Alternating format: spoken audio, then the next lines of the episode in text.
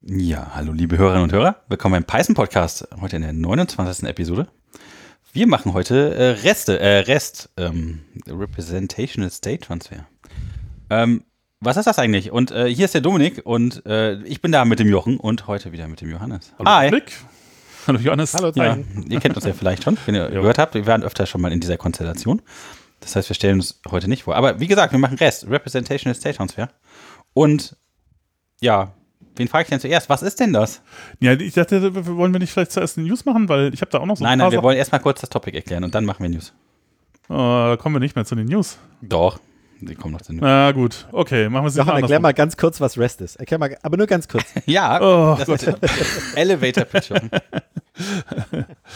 Also, man stelle sich vor, man hätte da so eine Dampfmaschine. Ne, warte mal, das war das andere. Also, REST ist, äh, also ich glaube, das beste Beispiel für, wie kann man sich das vorstellen, was das eigentlich ist, ist, äh, man nimmt halt irgendwie äh, das Web.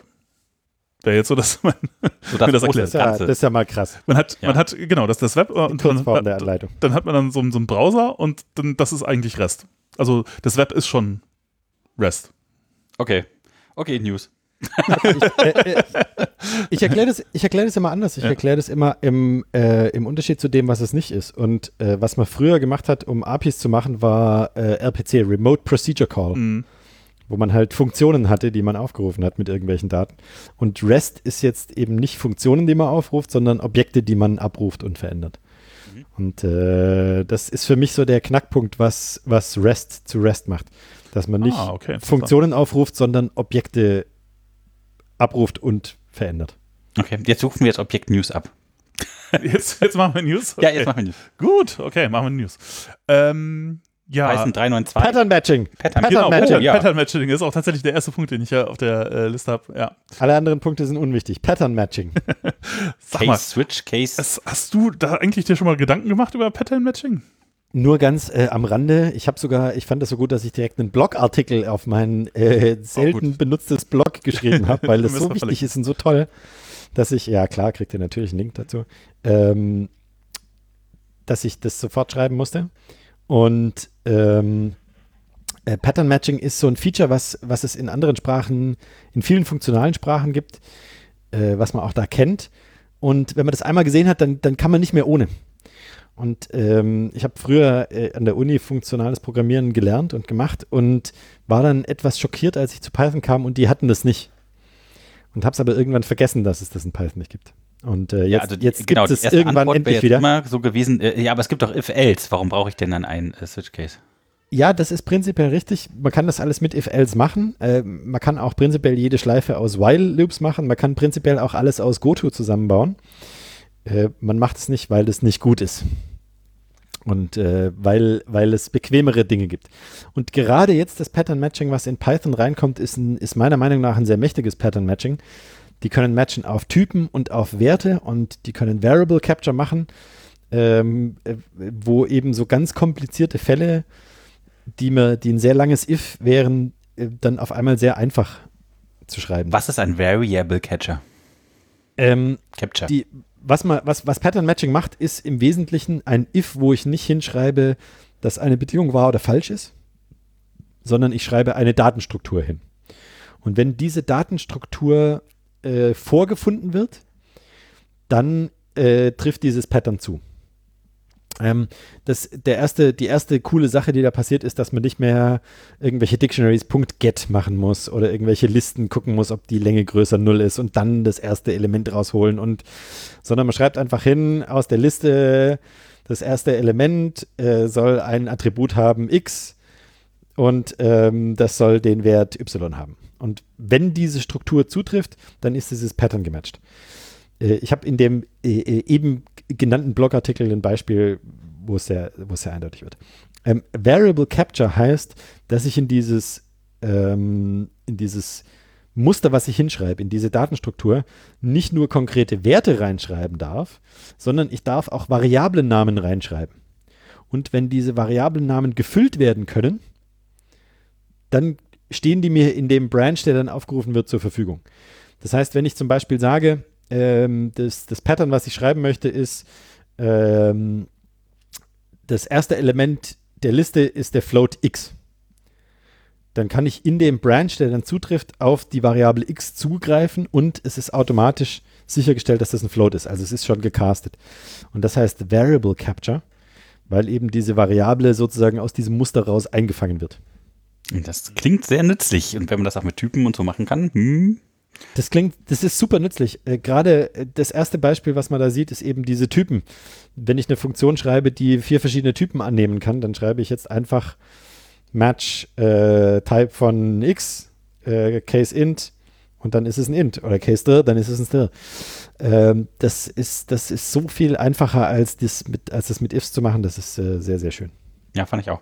Es gab aber viel Gegenstimmen, muss ich äh, sagen. Ja, es gab, äh, gab ganz schön Gegenwind. Es gibt ja schon seit einiger Zeit irgendwie Leute, denen das alles zu kompliziert wird. Und ich meine, da gab es ja auch diese große Kontroverse irgendwie beim, beim Walrus, Walrus Operator.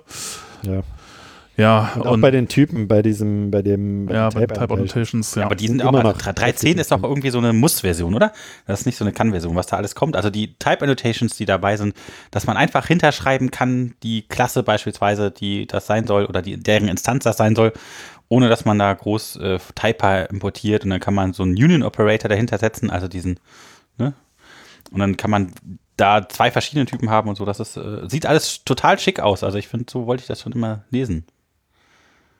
Ja, also ich, ich weiß nicht so genau. Ich meine, bei den, ich, ich finde das, ähm, diese Type Annotations, äh, die, die sind halt an manchen Stellen total nett. Äh, ähm, ob ich das jetzt an allen Stellen im Code gerne hätte, weiß ich jetzt auch nicht. Du kannst ja einfach Wahrscheinlich nicht weglassen, das wäre das Schöne. Genau, genau. Ja, man kann es dann, dann, genau. Und da, wo man es, da, wo es halt Sinn macht, irgendwie, da kann man es dann halt dazu tun und dann ist es auch nett. Ich finde auch tatsächlich, ich, das mache ich in letzter Zeit häufiger irgendwie entweder Data Classes Atre, äh, Atris oder äh, Pydantic verwenden. Und tatsächlich äh, Klassen so hinzuschreiben, ist deutlich äh, angenehmer als das irgendwie. Hatten wir Pydantic schon mal? Ich habe auf jeden Fall Ja, ich, ich weiß Ähm, nicht genau, ob ich es mal gepickt hatte oder so. Kann sein.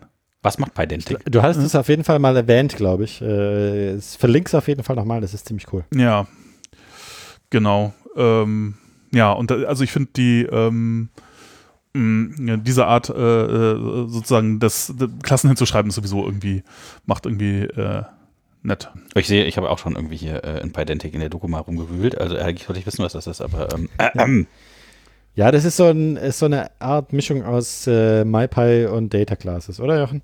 Da, man kann leicht Datentypen definieren mit bestimmten Typen und der prüft die dann auch noch.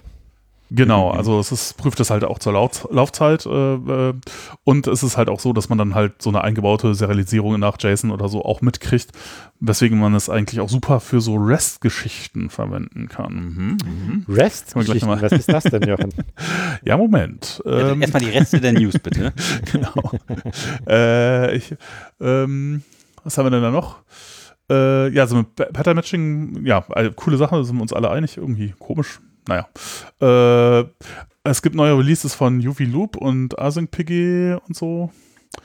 Aber da war jetzt auch nichts Weltbewegendes dabei irgendwie. Aber AsyncPG ist auch so, ein- so ein Ding, was man sich unbedingt mal angucken kann. Ja, ich wollte gerade sagen, wovon hattest du gerade gesprochen? Ja, UV Loop ist halt so eine äh, schnelle, äh, also ist die Python-Version oder Abstraktion, äh, ein Wrapper um äh, LibUV äh, und das ist eine super schnelle äh, äh, Abstraktion über den ganzen ähm, betriebssystemspezifischen äh, Schnittstellen, sowas wie EPOL oder KQ oder was ich nicht, was da sonst so äh, TCP Completion Ports oder IO Completion, nee, IO Completion Ports. Ich glaube, das ist äh, äh, ein mehr Stuff für die Webserver-Folge, die wir mal machen. Ja, ja, äh, ge- genau, aber auf jeden Fall, man kann damit schnell I.O. machen und das Ganze halt in einer Event Loop und das ist auch das, was unter Node.js zum Beispiel drunter liegt. Und ähm, genau, davon gab es jetzt gerade eine neue Version und ähm, AsyncPG ist halt äh, eine, ein Async äh, Library, um halt auf Postgres zuzugreifen und das ist halt auch sehr praktisch, weil also ähm, das normale PsychoPG, das man so verwendet, kann das halt nicht und eigentlich wäre das ja auch sau cool, wenn man das Async machen könnte und äh, AsyncPG ist auch richtig schnell, das ist auch ein, Async auf Datenbank stelle ich mir schwierig vor mit Transaktionen und so, weil Nö, das ist alles, das eigentlich ist das überhaupt kein Problem. Also, es gibt halt nur einen Warenzustand dann immer und das ist egal. ja, aber das, Ja, ist, okay. ist ja okay. Du hast ja auch sonst auch, ähm, du kannst ja schon mehrere Sachen gleichzeitig machen. Nur ist es halt so, dass du normalerweise dann halt warten musst. Du schickst halt irgendwie ein ähm, Statement an die Datenbank und dann blockierst du halt im Code. Du machst das, halt synchron. Das, das, ändert nicht, ändert nicht die, die Datenbank, Dominik, sondern es ändert nur, wie du die Verbindung der Du da- Datenbank hältst. ja. Mhm. Aber äh, wo wir gerade bei äh, PsychoPG sind, PsychoPG 3 ist angekündigt und Oh, ist gerade ja, äh, das ist. unterwegs. Die, die koordinieren sich gerade mit den äh, Django-Leuten, dass die Datenbankverbindungen da cooler sind. Die haben zum Beispiel äh, Connection Pooling im, im Adapter drin. Das ist auch eine sehr schöne, da hatte ich jetzt letztens so ein, so ein, so ein Problem tatsächlich auch, äh, dass irgendwie die Connections rausgeleakt sind.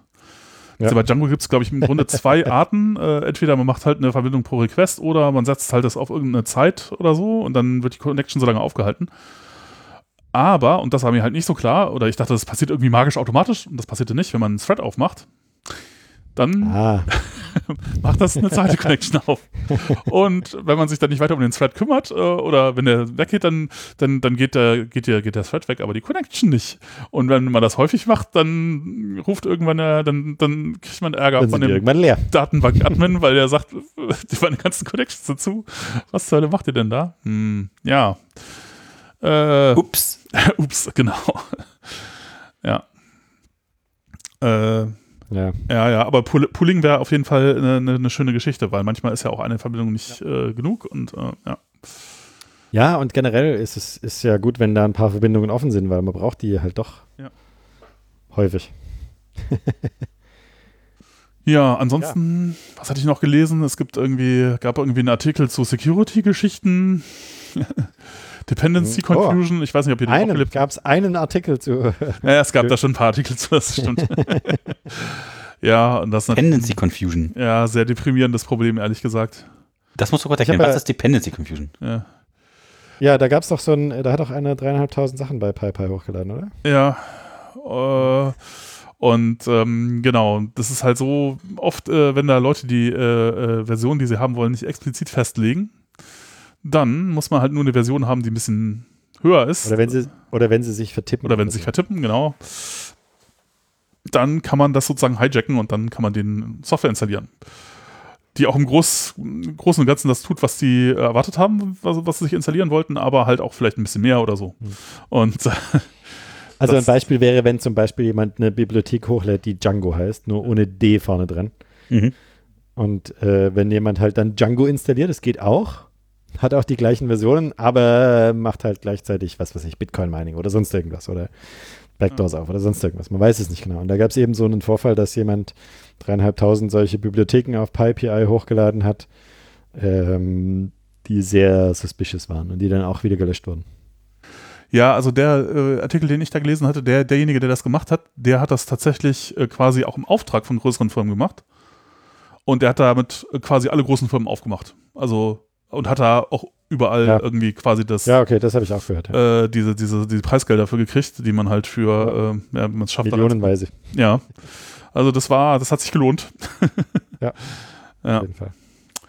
Und das ist auch wirklich ein fieses Problem und es gibt eigentlich nicht so, es ist so ein bisschen doof. Also Poetry Was? könnte doch da helfen, oder? Wenn ich Nee. jetzt irgendwie die Hashes von den Dependencies Nee. damit Nee, leider nicht. speicher? Nee, nein? Nee, Warum? hilft nichts, weil, ja, weil du ja immer noch den Namen eingeben musst irgendwann. Ja, aber wenn das in bei einer äh, Pi Project Hummel schon gepinnt ist, richtig. Dann äh, hoffe ich mal, dass du die richtige, dass du die richtige gepinnt hast. Beim ersten Mal muss ich Nicht die falsche. wenn ich das eintrage. Aber ähm, Ja, und jemand muss aufpassen. was meinst du mit jemand? Ja, du siehst es ja nicht, du merkst es ja nicht. Das geht ja. Das funktioniert ja, das macht ja genau das, was es soll.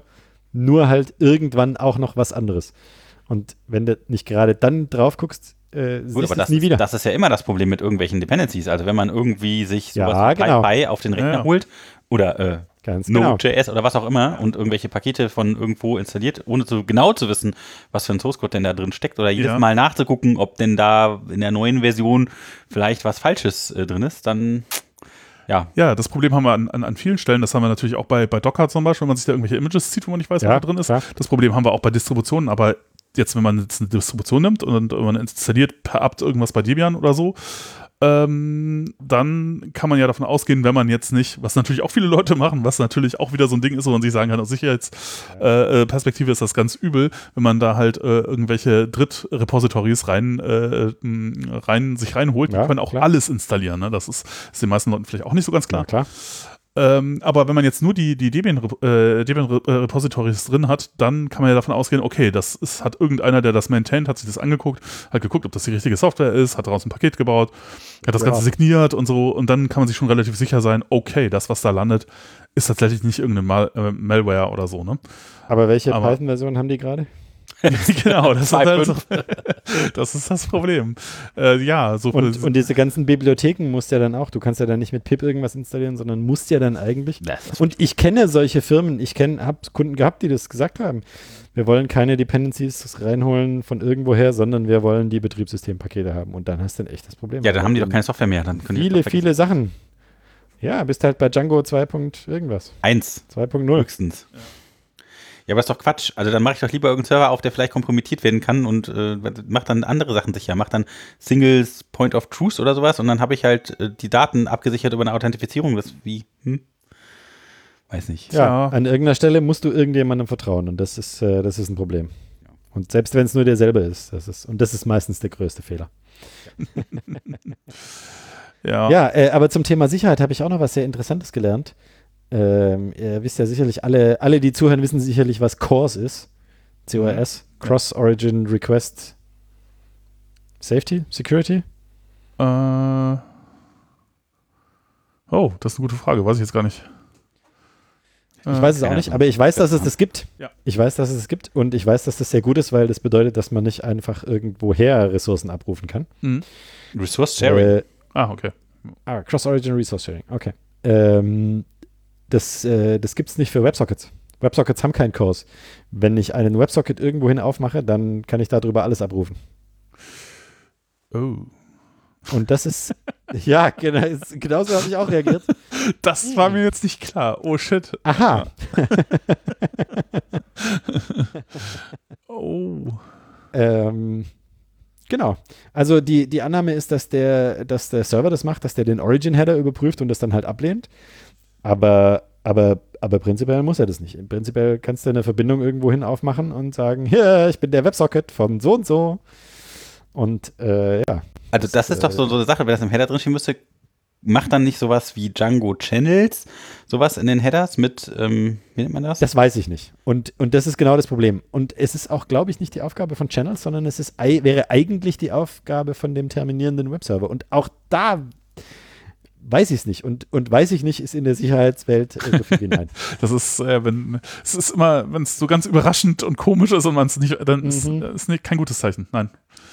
Ja. Auch da habe ich einen Link äh, gefunden, der, der das alles erklärt und wie man damit umgeht und so weiter. Damit äh, verlinken wir einfach.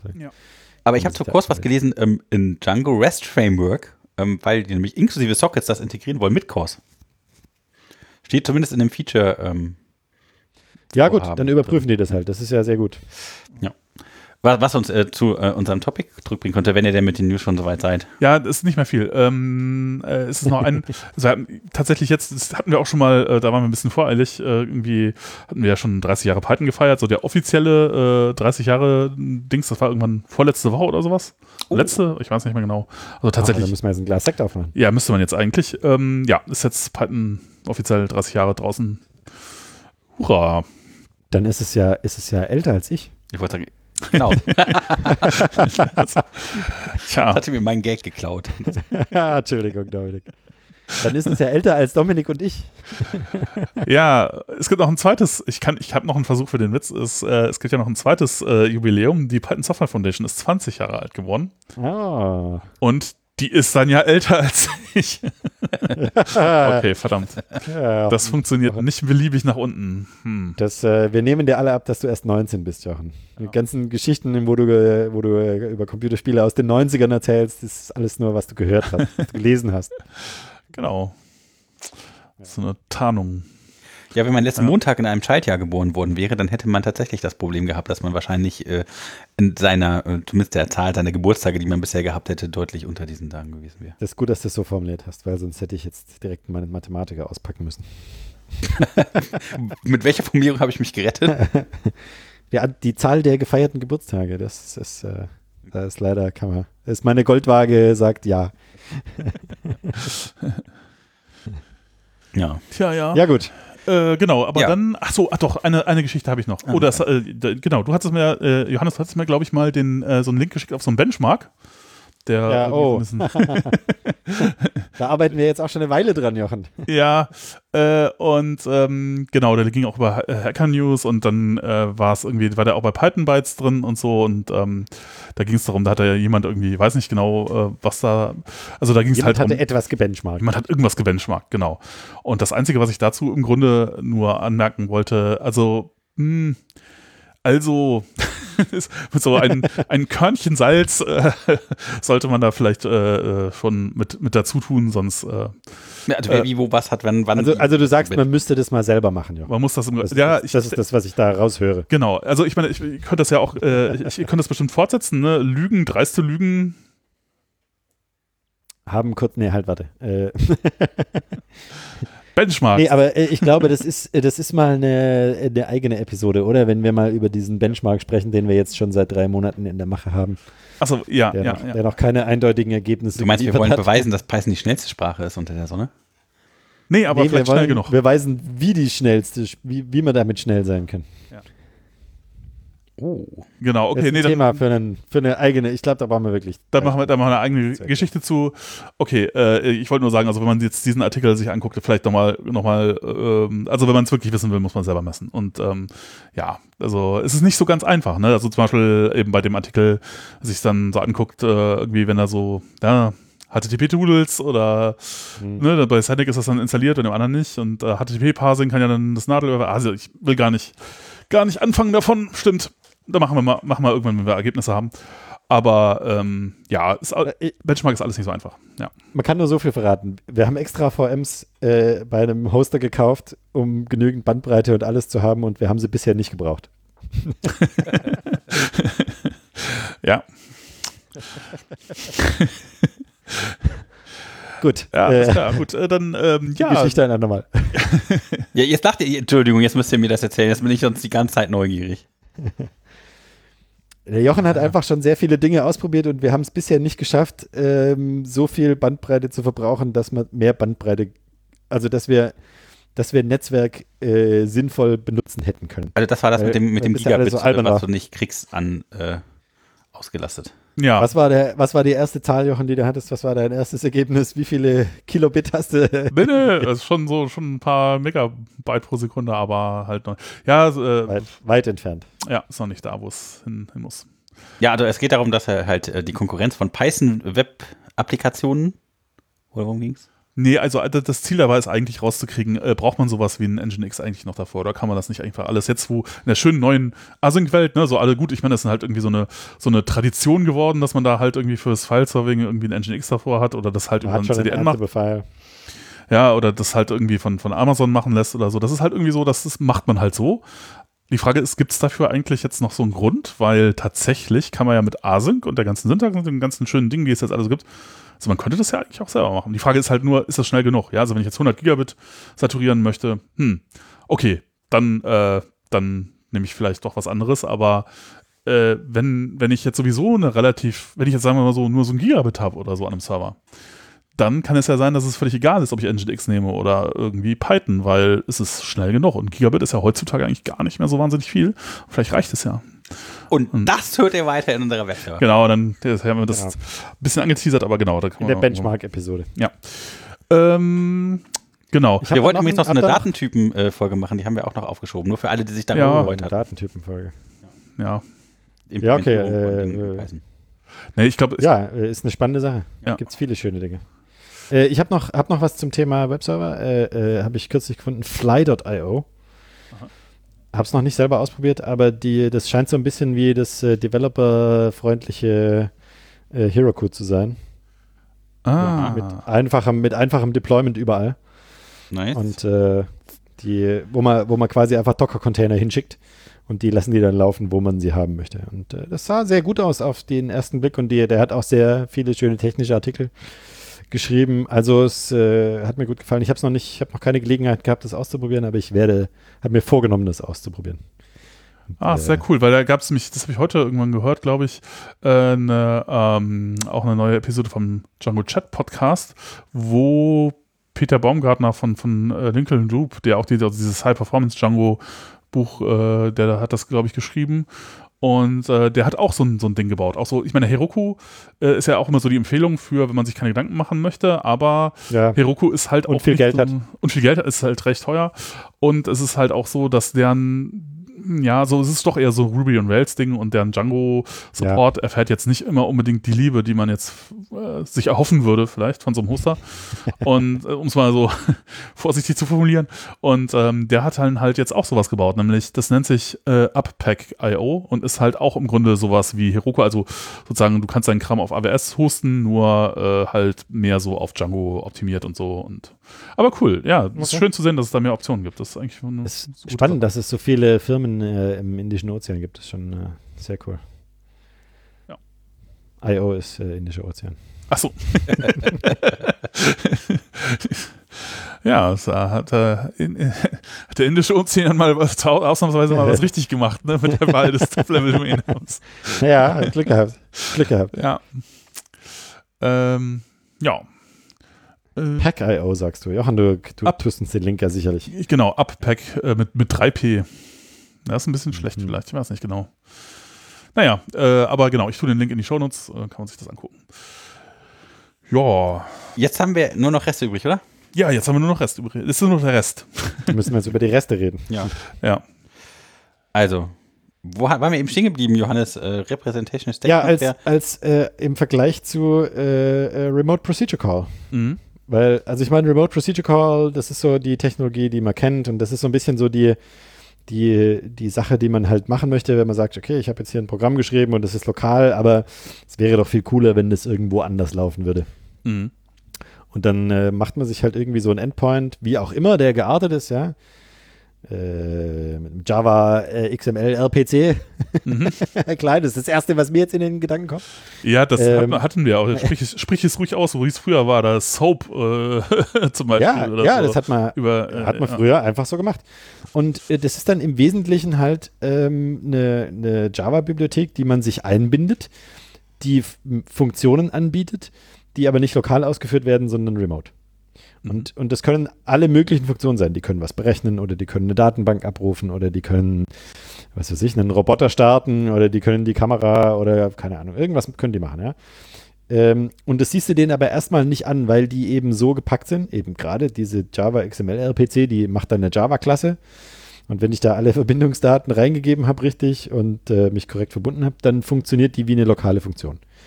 Und das ist ja auch so ein bisschen das, was im Namen steckt. Ja? Remote Procedure Call heißt einfach, äh, es gibt normale Funktionen, also normale Prozeduren und es gibt Prozeduren, die sind auf einem anderen Rechner.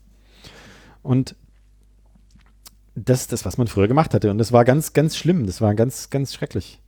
Warum? Weil es hat, weil es hat nicht funktioniert und man wusste nie, was dann das Ergebnis ist und wie lange das dauert. Und man hatte quasi gar keine Garantien über gar nichts. Und ähm, diese Interfaces bauen war auch ganz schrecklich. Da musste man dann so eine, so eine Webservice.xml haben und die hat auch nur die Hälfte der Zeit funktioniert und dann gab es Versionierung, ja, wenn dann nicht mir nicht die richtige Version von dieser API lief, dann und und und äh, also es, es gibt ganz viele Stellen, an denen das einfach zerbricht. Äh, Soap ist prinzipiell eine sehr coole Idee, aber aber äh, äh, praktisch habe ich nie erlebt, dass es dass es angenehm gewesen wäre oder zuverlässig. Ähm, und ich denke, also ich weiß es natürlich nicht, ja, ich war nicht dabei, aber ich denke, dass das eben der Grund war, warum man äh, zu, zu REST APIs oder einer der Gründe, warum man zu REST APIs gegangen ist, wo es eben nicht darum geht, äh, Prozeduren aufzurufen, also wo man nicht sagt, mach irgendwas, sondern wo man im Endeffekt nur sagt, entweder äh, gib mir ein Objekt oder nimm dieses Objekt. Mhm.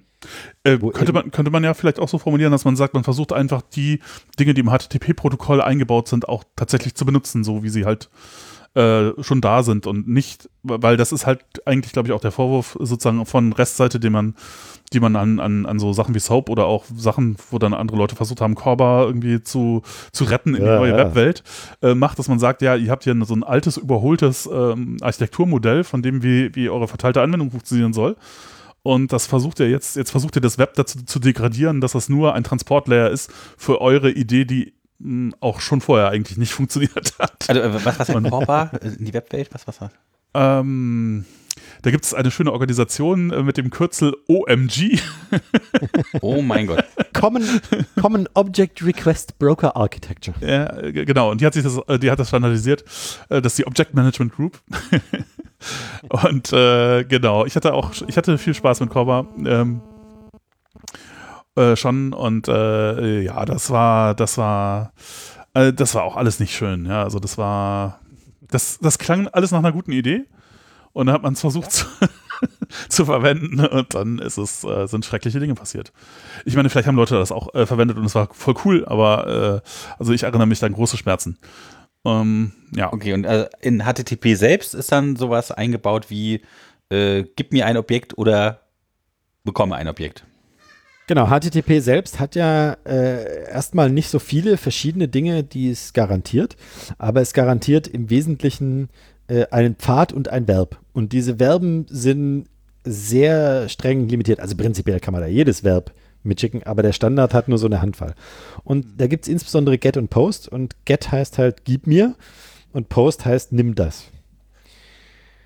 Ähm, es gibt noch, es gibt noch äh, ein, zwei andere, die da wichtig sind. Es gibt noch Put und Delete, die, die immer wieder ja. es gibt auch noch Patch. notwendig sind. Ja.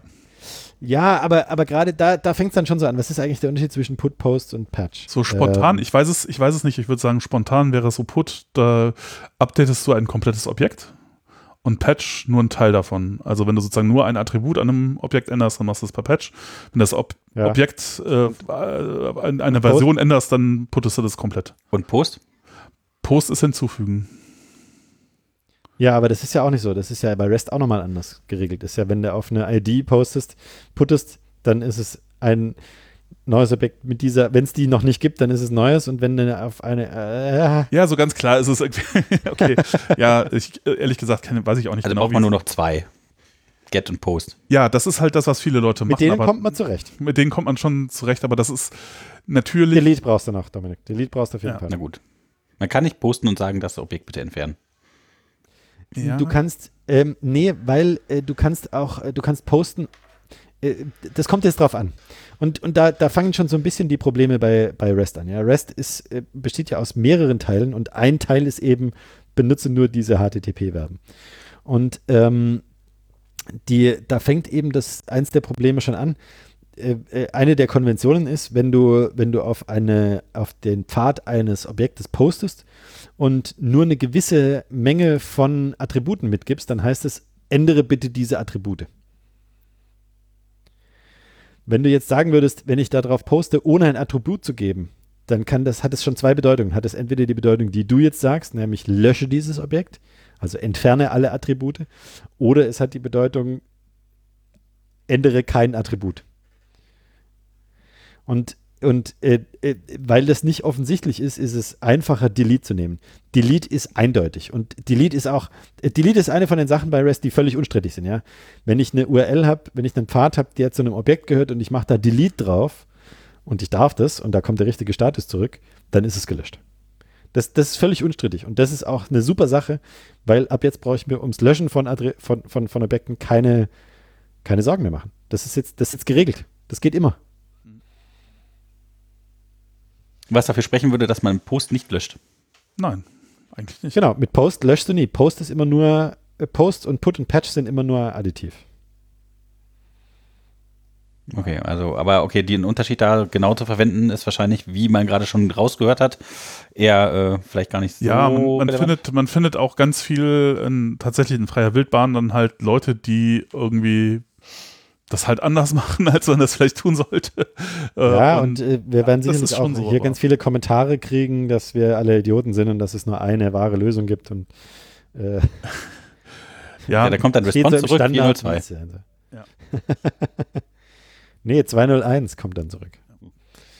201 heißt Objekt erzeugt. Ja, und äh, ich meine, ich sehe immer, äh, wenn, wenn, wenn ich irgendwie, also es gibt, wenn ich mit anderen APIs rede, ist es ganz oft, dass ich irgendwie was erzeuge und dann kommt halt 200 zurück zum Beispiel, ne? Was halt falsch ist oder Wir Ja, aber kann auch API, sein. Nee, Jochen, 404 kann zurück, auch äh, kann auch sein. API nicht Ja, erreichbar. kann auch sein. 404. Weil, weil 200 bedeutet ja nur okay. 200 bedeutet ja nur in Ordnung. Ja. Und ähm, es kann ja tatsächlich sein, und ich halte das tatsächlich für sinnvoll, 200 zurückzugeben in vielen Fällen und nicht 201, weil das Objekt, was erzeugt wurde, ja erstens andere Attribute haben kann, die du nicht mit erzeugt hast, zum Beispiel seine eigene Identität oder Verweise auf irgendwas oder Counts von irgendwas. Und zum anderen kann es ja auch sein, dass du, dass nicht alle Attribute angenommen wurden, die du geschickt hast, weil sie halt falsch waren oder weil sie, keine Ahnung, weil du nicht die Berechtigung hast oder sowas. Ja, Ja, aber nicht Berechtigung ist ja wieder was anderes. Aber gut. nee, ja, weil du, weil du, ja, okay, weil sie halt äh, äh, verworfen wurden. Und Ja, dann okay. ist es absolut richtig, meiner Meinung nach, mit 200 das erzeugte Objekt zurückzugeben. hm. ja. Ja, das kommt ja normalerweise auch beim 201, kommt ja auch das äh, erzeugte Objekt. Nee, nicht? 201 hat keinen Inhalt. Nein? Nee, 201 hat Ach normalerweise, sollte keinen Inhalt haben. Das, Ah, okay, okay, okay. Gut, ja. Also es ist, äh, okay. Ja. Mm. ja, auch das, das ist so ein Problem. Auch Mhm. das ist so ein Problem, wenn man auf 201 wartet und erwartet, dass das Objekt zurückgegeben wird. Dann äh, kommt ganz oft gar nichts zurück und dann schlägt diese, schlägt quasi diese Abfrage fehl, weil du, weil kein Content kommt. ach je. Auch okay. das, auch damit habe ich mich schon abgeplagt. Ja, ja. Na gut, also, ich, ich verplag mich immer mit dem 402 ab. Mhm, was war Ja, das nochmal? 402 Kein, ist kein halt, Geld bezahlt darfst. Payment required. oder? Payment Required, ja. ja. Ja, Reserve for Future. Nee, der wichtigste ist doch 4, 418. Ja, äh, Teapot war das, Am- oder? Armer Teapot, ja. Ja, ja. Ja. Ähm, ja, genau. Also, aber ich meine, tatsächlich in der Praxis funktioniert es meistens äh, ja eigentlich ganz gut. Äh, man kann sich da irgendwie durch, durchwurschteln und dann, dann geht's schon. Ähm, und äh, genau. Äh, tatsächlich ist aber auch, da gibt es ja so, so äh, dann, wie, nennt sich das dann immer? Äh, äh, Maturity Level irgendwie, Rest, äh, also eigentlich- da, hinter diesem ganzen Kram ist ja so ein, so ein Konzept. Äh, irgendwie einer der, der Leute, die halt äh, ja auch so, so eine der Hauptverantwortlichen äh, hinter dem Web äh, hat, äh, hat das halt, äh, steckt halt auch hinter dieser REST-Idee, ne? Roy Nee, Fielding hat er Doktorarbeit. hat er seine Dissertation drüber geschrieben. Ja, genau, 2005 Ja. ist sie, glaube ich, erschienen. Und ähm, da, äh, genau, kann man sich angucken, gibt es online, auch als Webseite. Sehr schön. Ähm, oh, auch sehr interessant. Link, Link please. Ja, genau, Link kommt kommt in den Shownotes. Auch sehr interessant, der, äh, die Dissertation fängt an und endet jeweils mit einem Zitat von, na, wie heißt er noch? Der Architekt mit den ähm, Entwurfsmustern. Äh, Hm. Mit den Entwurfsmustern. Aber äh, der, Mit der den mit den, Patterns. diesen Patterns angefangen hat, genau. äh, Christopher Alexander, glaube ich. Ja. Äh, und äh, genau. Naja, also es gibt da interessante Verbindungen. Äh, und ähm, der, äh, also in dieser Dissertation beschreibt er halt sozusagen, was so ein bisschen die Idee hinter dem Ganzen ist und dass eigentlich äh, er sich wünscht, dass halt sozusagen, das, das hat eine etwas komische Abkürzung, äh, dass äh, sozusagen Hypermedia as the engine of ähm, oh, ja. äh, äh, äh, äh, äh, genau. Ähm, äh, Moment, äh, wie, wie war das? Ähm, Hey to us. Hate OS, genau. Application State, genau. Äh, Hypermedia is the engine of Application State, genau, richtig. Es ist lang und kompliziert und komisch. Und was heißt das? Was ist das? Was macht das? Naja, das würde ich jetzt auch gerne mal wissen.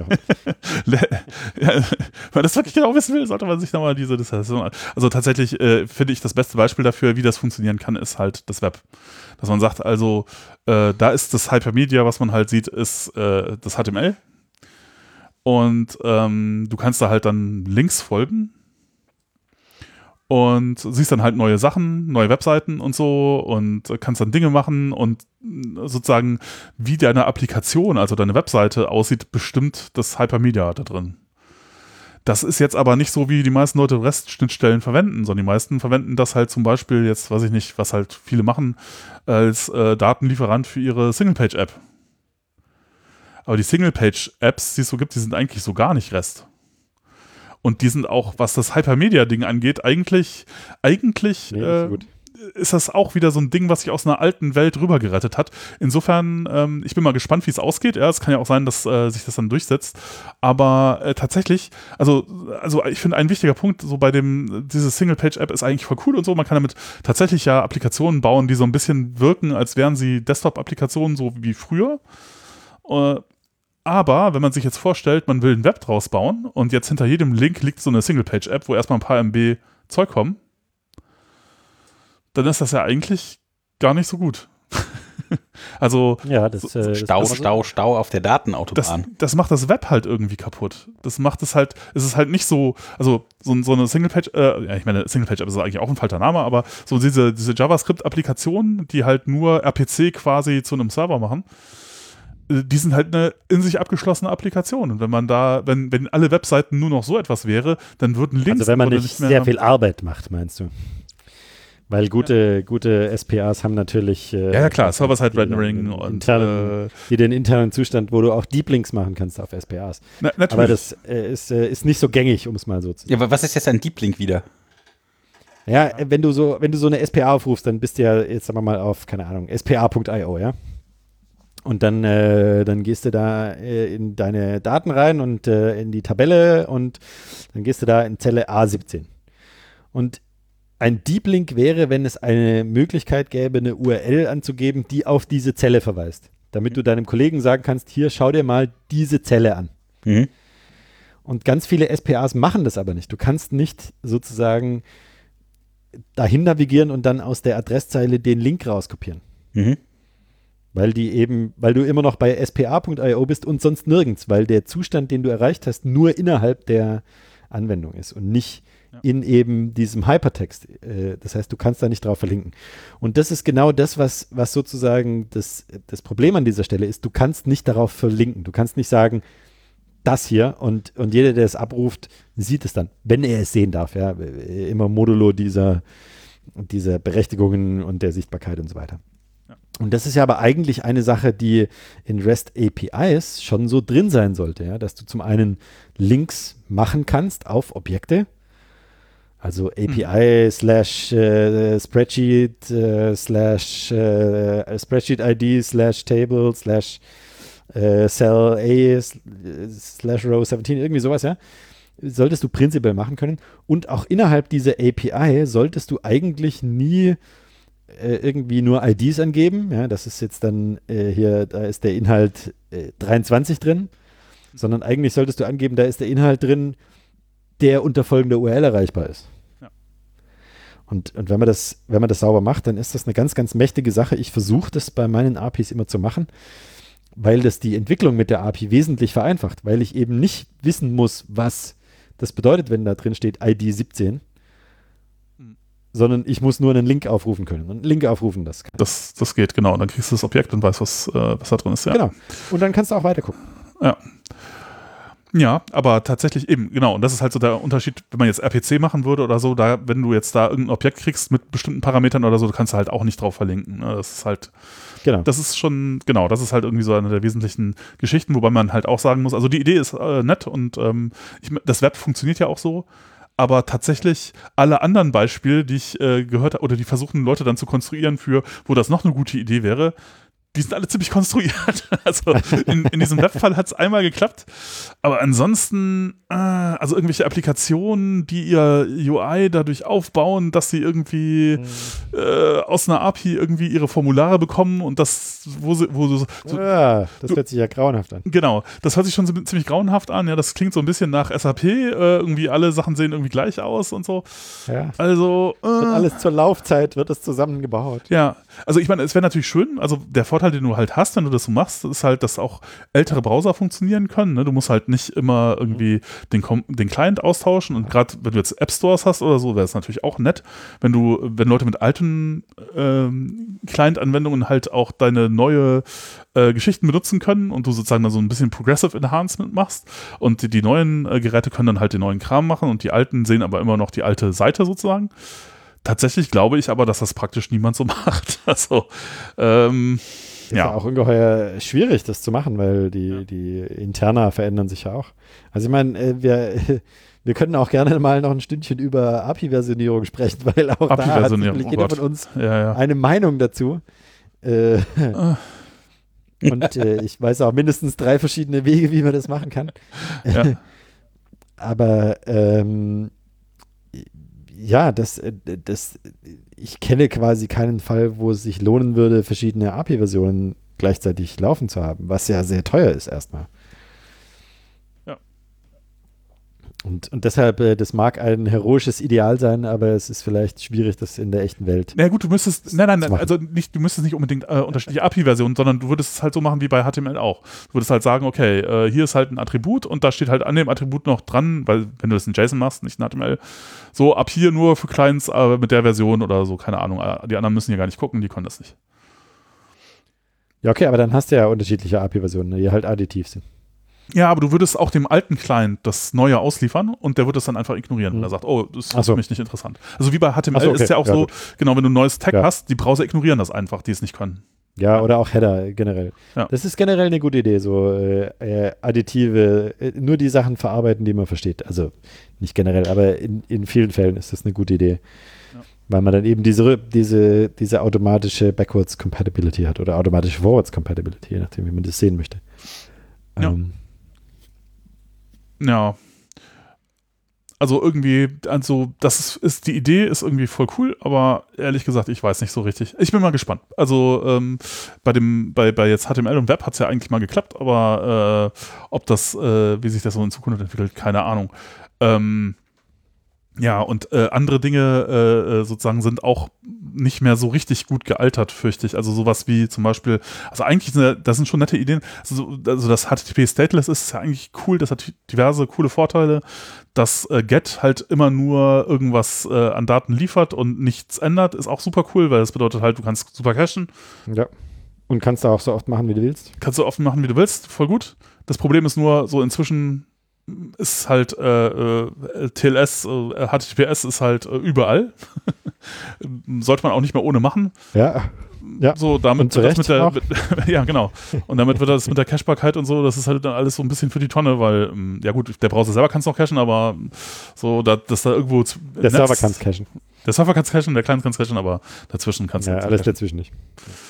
Und ähm, ja, damit es hat das nicht mehr so eine riesig große Relevanz. Und ähm, das war ja auch in, äh, in, in die, ja, das sieht man jetzt auch heute ja, äh, diese ganzen, so, ja, Phoenix Live View, äh, bei und Wells gibt's das, ne, mit Stimulus und ähm, diese ganzen Hotwire-Geschichten. In anderen äh, Frameworks kommt das jetzt auch irgendwie, dass man wieder HTML über WebSockets schickt oder so.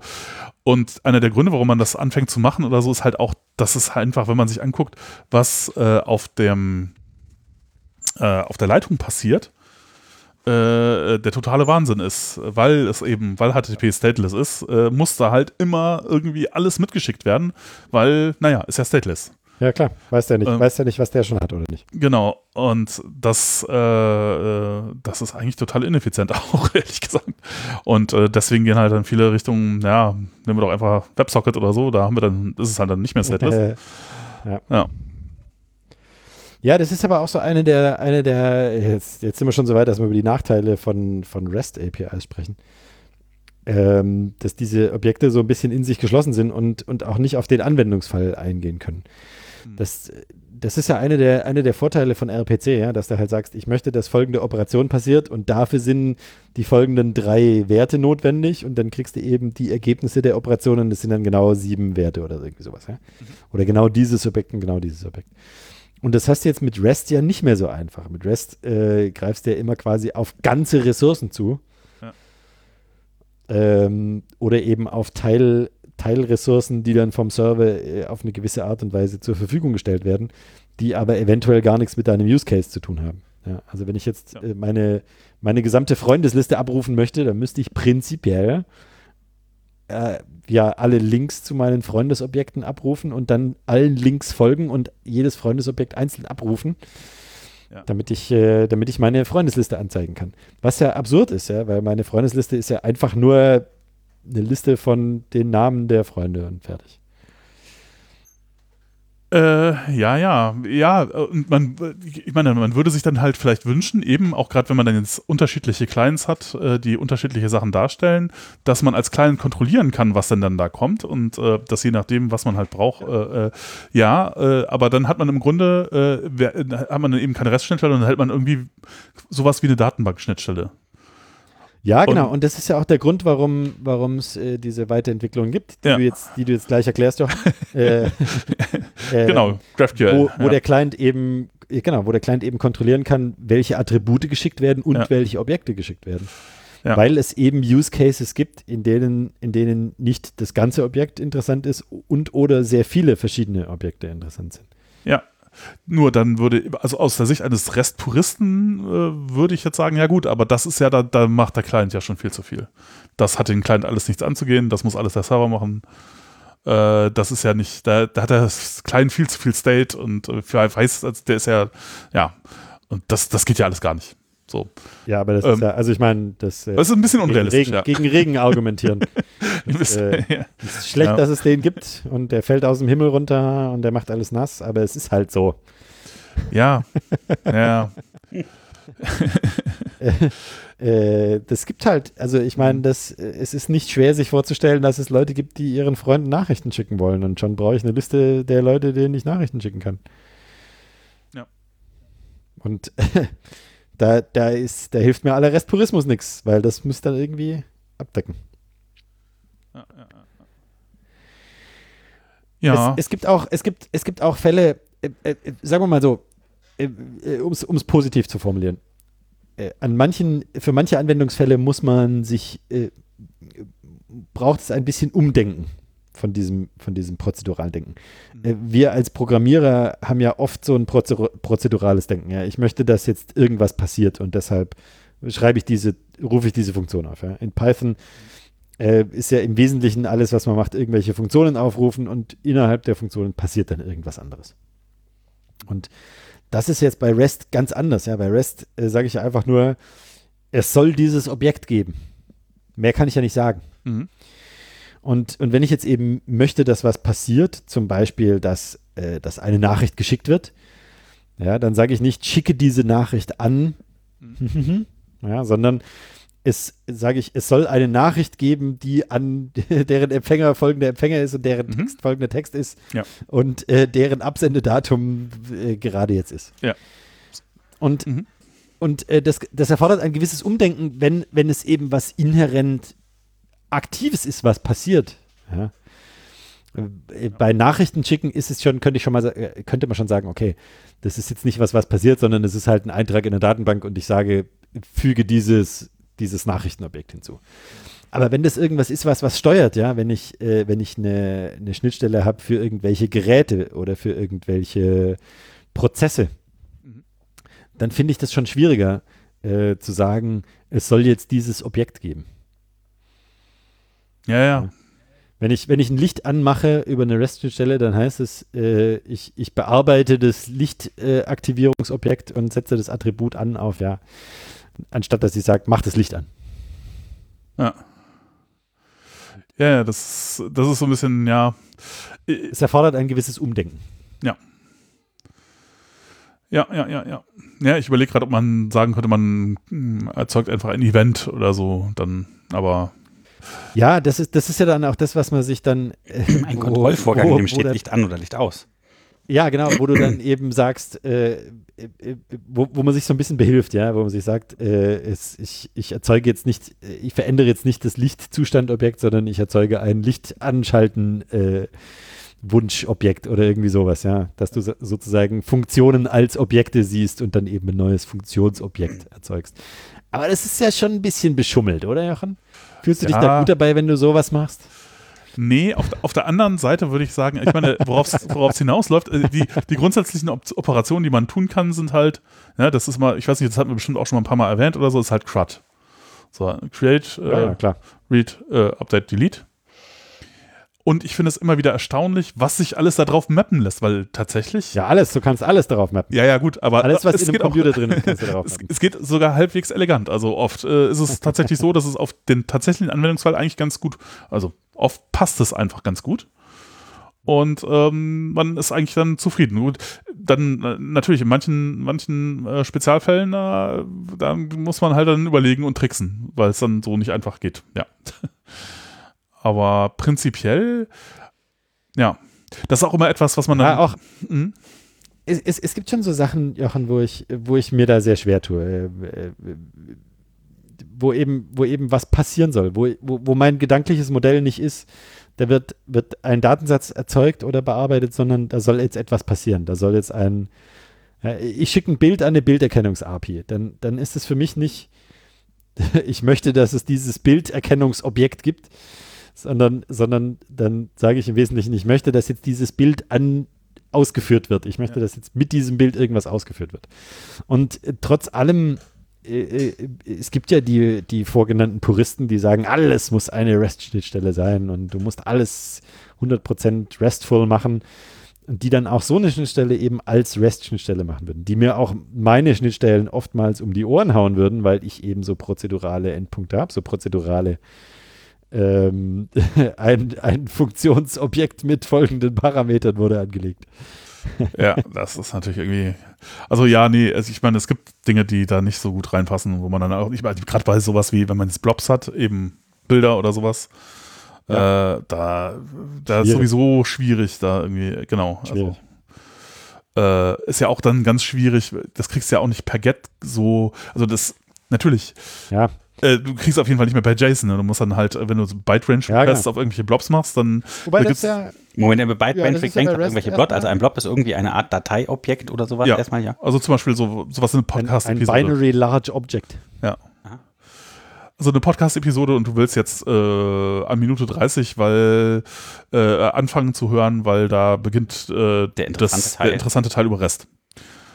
Aber das ist ja tatsächlich bei REST nicht, äh, nicht vorgegeben, welche Daten Strukturen du ja. verwendest, sondern ganz im Gegenteil. Ja, ja, stimmt. Jeder Request soll ja immer einen Media-Type haben und dann halt kannst du es in verschiedenen Sachen abrufen. Also, ist also Rest ist gar nicht immer nur JSON. Ne? Haben wir ja gerade nee, nee, kann auch was anderes ähm, sein.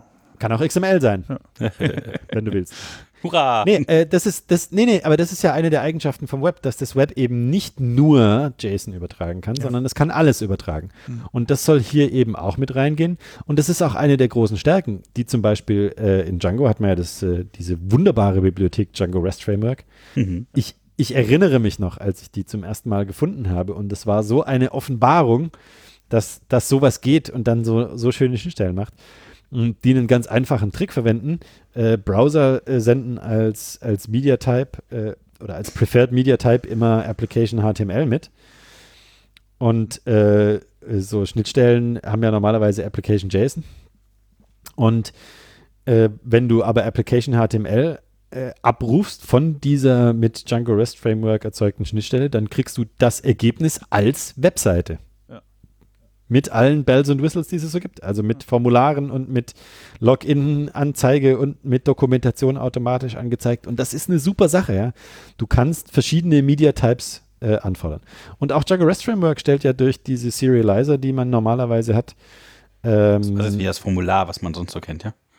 Genau, der stellt dieses Formular zur Verfügung, der stellt auch den JSON-Datentyp zur Verfügung, der gibt der, also es gibt auch äh, die Möglichkeit, da XML einzustellen. Dann kriegst du halt XML-Objekte, die auf irgendeine Art und Weise formatiert sind. Du kannst auch selber einen schreiben, der halt irgendwas anderes macht.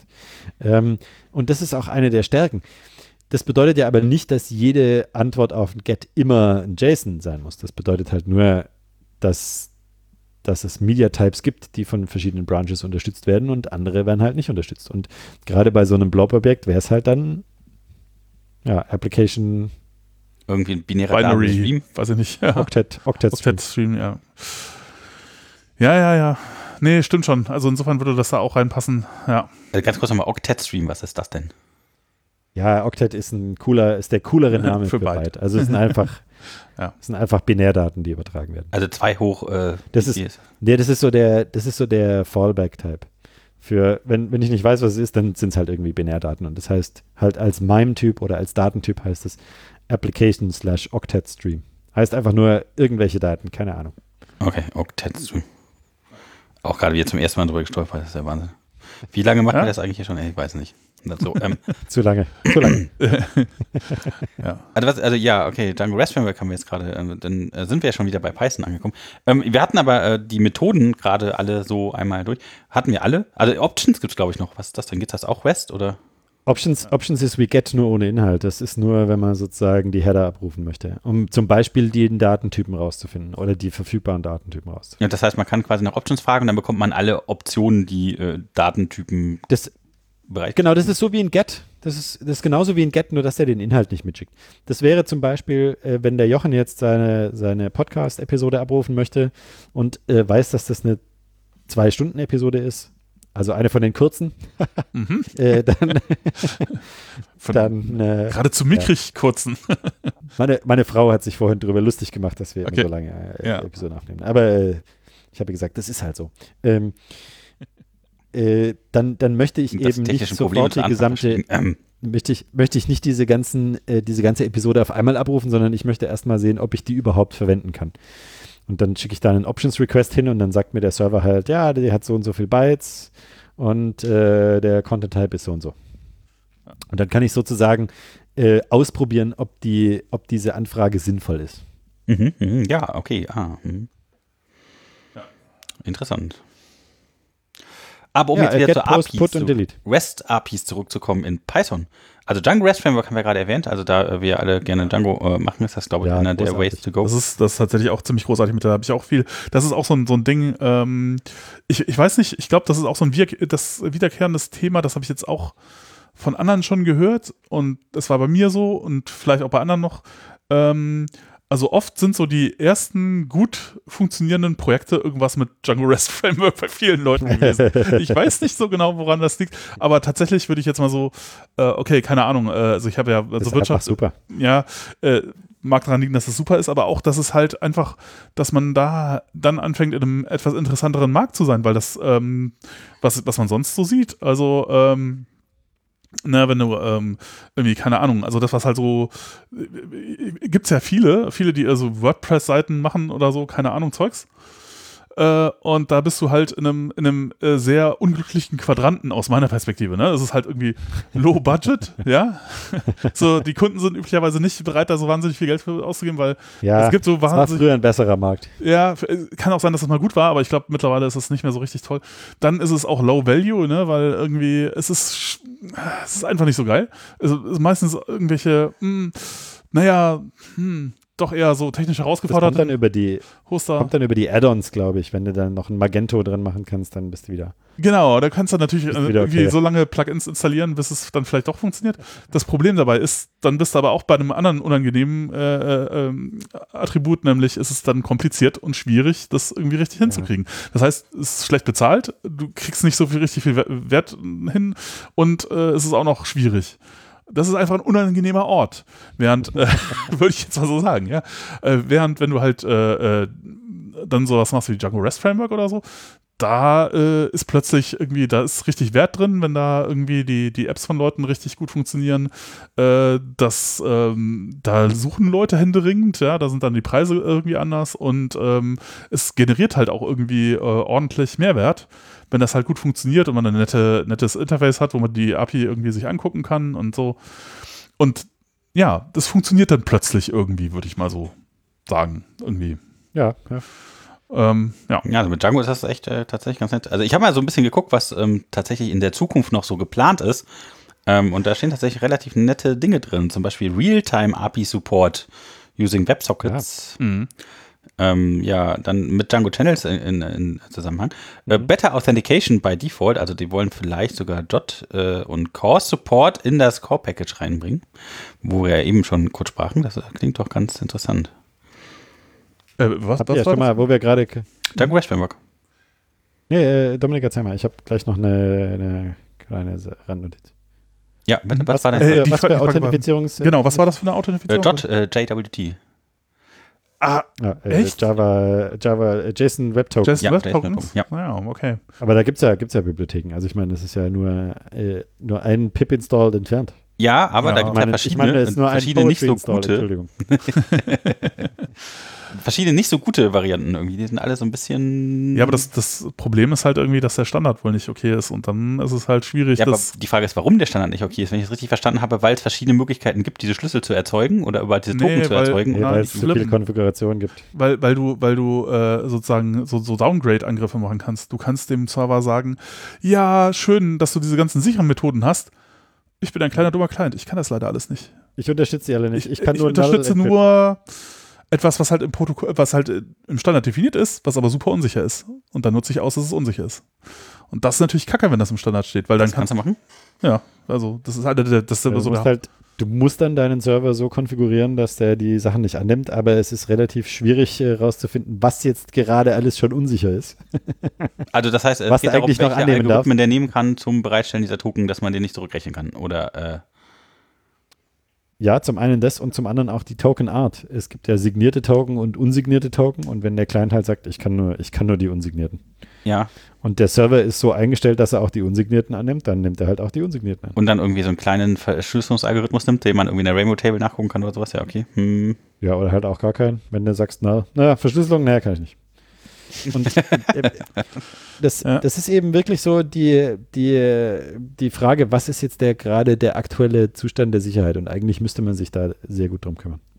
ja. Okay. Und äh, also ich weiß nur mal, so ganz ohne Detail kann ich es nicht. Ich weiß nur, dass Leute immer sagen, oh mein Gott, das ist alles schrecklich. Äh, und JVT, also von äh, im gab es irgendwie einen, einen Post auf der auf der Django Mailing Liste von, von James Bennett, glaube ich, wo der mehr oder weniger klipp und klar gesagt JVT machen wir, werden wir in Django niemals machen. Das ist irgendwie. Äh, Jot. Hm? Jot. Was, ist Ich das? glaube, man Also sagt Jot. Dominik, du bist der Einzige, doch, du der bist der Einzige, der Jot sagt. Okay, Ich habe das Einzige, im, im. Blogpost gelesen von Toni, der das schrieb. Ah, okay. Ja, vielleicht ist es richtig. Ich weiß es nicht. Ja, ähm, Schöne Grüße. Ich sage immer Jason. Webtoken. Jason Ich sage immer Jason Webtoken. Äh, genau, je- jedenfalls äh, ist da die Ansage so, nee, das ist, äh, das Protokoll ist scheiße, das machen wir nicht. Ja, Ähm, was ist denn die Alternative, Jochen? Genau, das ist halt die, die, die offizielle Alternative, äh, sozusagen, jedenfalls, so, so wie es äh, in dem offiziellen Django-Podcast, Django-Chat von Carlton Gibson, einem der offiziellen äh, Django-Maintainer, äh, Der übrigens ein total netter Kerl der ist. ist total nett, ja. Äh, Sometimes pronounced Jot, sagt Wiki- Wikipedia. Jot. Sometimes pronounced.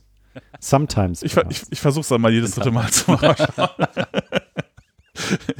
äh, genau, der, der sagt hier, halt. hier im Rheinland sagt man doch JWT. Bitte. JWD, JWD, egal. Ja. So, Ganz es, ist, es ist noch immer Jotje Jange oder so, ne? Genau. Es gibt doch so andere Token-Typen auch noch, oder? Äh, Ich, ich vergesse Ja, immer, wie die heißen. Paseto zum Beispiel, das. Passeto, genau, danke. Das ist Aber die- das ist ja genau das Gleiche. Es Aber du wolltest gerade immer irgendwas aus dem Django. Z-Talk erzählen. äh, genau, genau. Also äh, der, da war halt sozusagen die Ansage, na, nimm doch einfach äh, die normale Session Authentication.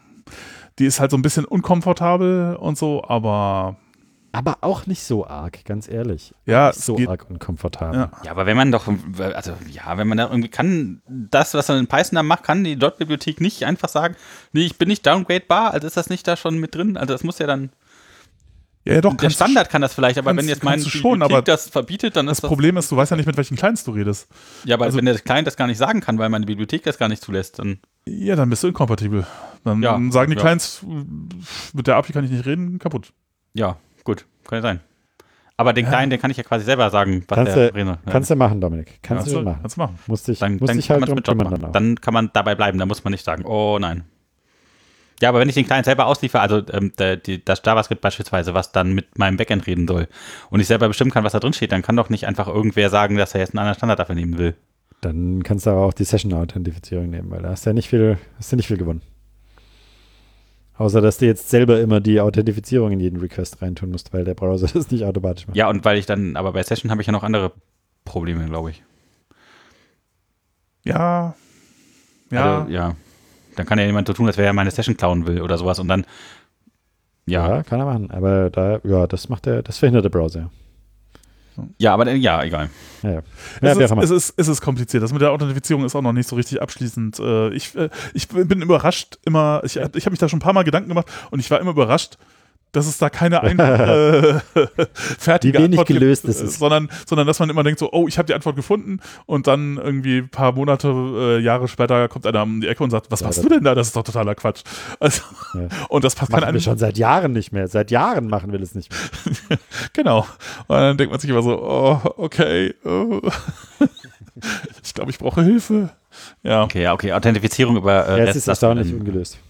Ja. Es ist erstaunlich ungelöst. Ja, REST ist ja erstmal keine, ist ja erstmal nur eine ganz normale HTTP-Webseite. Also du kannst Authentifizierung machen mit allen Mechanismen, die du da Oder halt auch nicht. kannst. Ich meine, wir haben auch, wir haben gibt ein früher alle die die Webseiten gesehen, die, die PHP Session It, die die PHP Session It als Get-Parameter drin hatten und äh, Ja.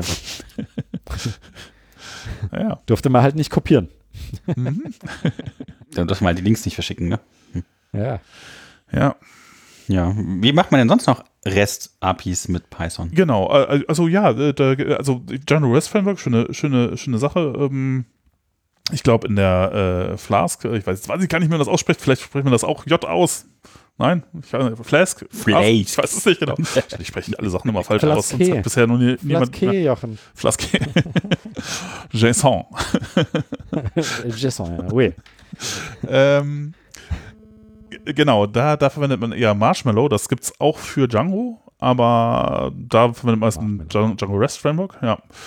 Ähm, ist so ähnlich. Was ist jetzt wieder Marshmallow? Ja, es ist auch eine Bibliothek, so ähnlich wie, wie Django REST Framework, aber im Grunde, ja. Endpunkte. Benutzt man denn noch Flask, Jochen? Ja, aber genau, da wäre äh, Hot Take. Äh, ich würde ja sagen, so, jetzt sage ich ja, so was ganz Gemeines. Oh, Der oh, oh, oh, Jochen, jetzt, jetzt, jetzt, jetzt machst du die Tore für Flame Wars auf. Achtung, jetzt. Also ich will, ich Hallo sagen, heutzutage der einzige. Grund, Flask noch zu verwenden, ist ja so im Grunde aus meiner Perspektive, ich, ich kenne mich auch nicht wirklich mit Flask aus, aber äh, dass, wenn man alte Python-Versionen hat, weil mh, ja, das geht mit Flask und vielleicht mit anderen Sachen nicht. Aber wenn man jetzt größer Python 3.6 unterwegs ist, warum Flask? Warum nimmt man dann nicht sowas wie Fast API? Ähm, also äh, Meinung. Weil ich nicht hierzu, nur eine API schreiben will. Hallo at ähm, pythonpodcast.de. Da könnt ihr gerne eure Kommentare, eure Hassflame an, an Jochen und an uns äh, Kommentare jederzeit erwünscht hinterlassen. wir- Machen wir mal so eine Episode, wo wir die vorlesen einfach. Die Mail. Ja, das Problem Ja. ist, die ist dann, die ist dann aber keine zwei Stunden lang. Das, äh, So, so. ja, außerdem wo- wollen wir nicht, äh, ja, es sind ja immer viele nette Nachrichten da, wir Es- freuen uns immer. Aber Es gibt, ein sehr, es gibt ein sehr schönes Buch von einem äh, Science-Fiction-Autoren, das heißt Your Hate Mail Will Be Graded, ah, wo er, wo er einfach äh, Post, Fan, Fanpost, sagen wir es mal in Anführungszeichen, äh, die an ihn geschickt wurde, ähm, diskutiert. hm. ja, Und äh, sowas, sowas, äh, Jochen, du wirst jetzt sicherlich, ihr werdet jetzt, äh, jetzt wo du das gesagt hast, das Flask, äh, das, das, das umfasst ja auch alle anderen alternativen APIs, äh, äh, alle anderen alternativen Systeme. Cherry Pie, Pyramid, Ja, Repos, Ne, äh, oh, Pyramid, oh, Äh, das hat, Soap. gab ja, gab ja eine neue, neue, neue Version, hm, Pyramid 2.0, voll gut. Nee, ich, ich weiß es ehrlich gesagt gar nicht so genau, was fast Pyramid, äh, ich weiß, die gibt es alle und so. Manche davon können bestimmt auch voll coole Sachen. Bei Soap, äh, ja. äh, ja, das war mal voll groß und so, aber mh, ja, ja, Ja, vielleicht ja. ist es auch voll cool, aber, äh, es gibt noch Bottle oder sowas, ist das nicht auch? aber das ist super. Oh ja, das ja, ist, Bottle, ja. Bottle gibt's, ist, äh, ist super klein. Ähm, ja, das ist kleiner als Flask, das ist ja, deshalb heißt es ja so. ja. Ähm, Aber, aber ich, ich meine, tatsächlich Fast API würde ich jetzt aus, aus meiner Perspektive, es macht im Grunde das, was Fast macht, mehr oder weniger. Hat auch im jeden, also nicht, ich weiß jetzt nicht im Vergleich zu Flask, aber hat mehr Stars bei GitHub. Auf jeden Fall als Bottle. Na super. ja, Ja, aber das ist doch, also Fast API ist doch wirklich nur für APIs gedacht, oder? Nee, du kannst, also ich habe damit auch schon Webseiten, du kannst, äh, das Problem, äh, also ja, ist gedacht, aber es geht auch anders. Du kannst da einfach Ginger äh, 2 Templates verwenden und die Dinge ausliefern, gar kein Problem geht. Und ähm, genau, du musst halt alles. Starlet? Genau, Starlet ist halt sozusagen das Ding da drunter als, ähm, ja, Und die Werbung ist on par with Node.js and Go. ja, Ja, das, äh, das ist, ja, das besprechen wir in der Benchmark-Episode. ja. War das wieder ein Benchmark, der äh, illegal war? Ja, okay. Aber, aber du hast halt, aber ja, ich meine, ich mache in letzter Zeit schon auch so Dinge mit, mit, mit Fast API und ich finde das super. Äh, ich finde gerade äh, gerade ähm, auch die Integration mit Pydantic äh, echt nett und ähm, also äh, und gut für, für Alle Daten- Leute, die sich damit nicht abfinden wollen, können auch bitte an Dominik, welche, Ad- welche E-Mail-Adresse schreiben. Hallo at pythonpodcast.de. Dev 0 at fein. naja. äh, äh, aber, aber, also ich finde, die Syntax ist halt besser. Ja? Also du hast halt da, das ist halt äh, nativ async, direkt alles.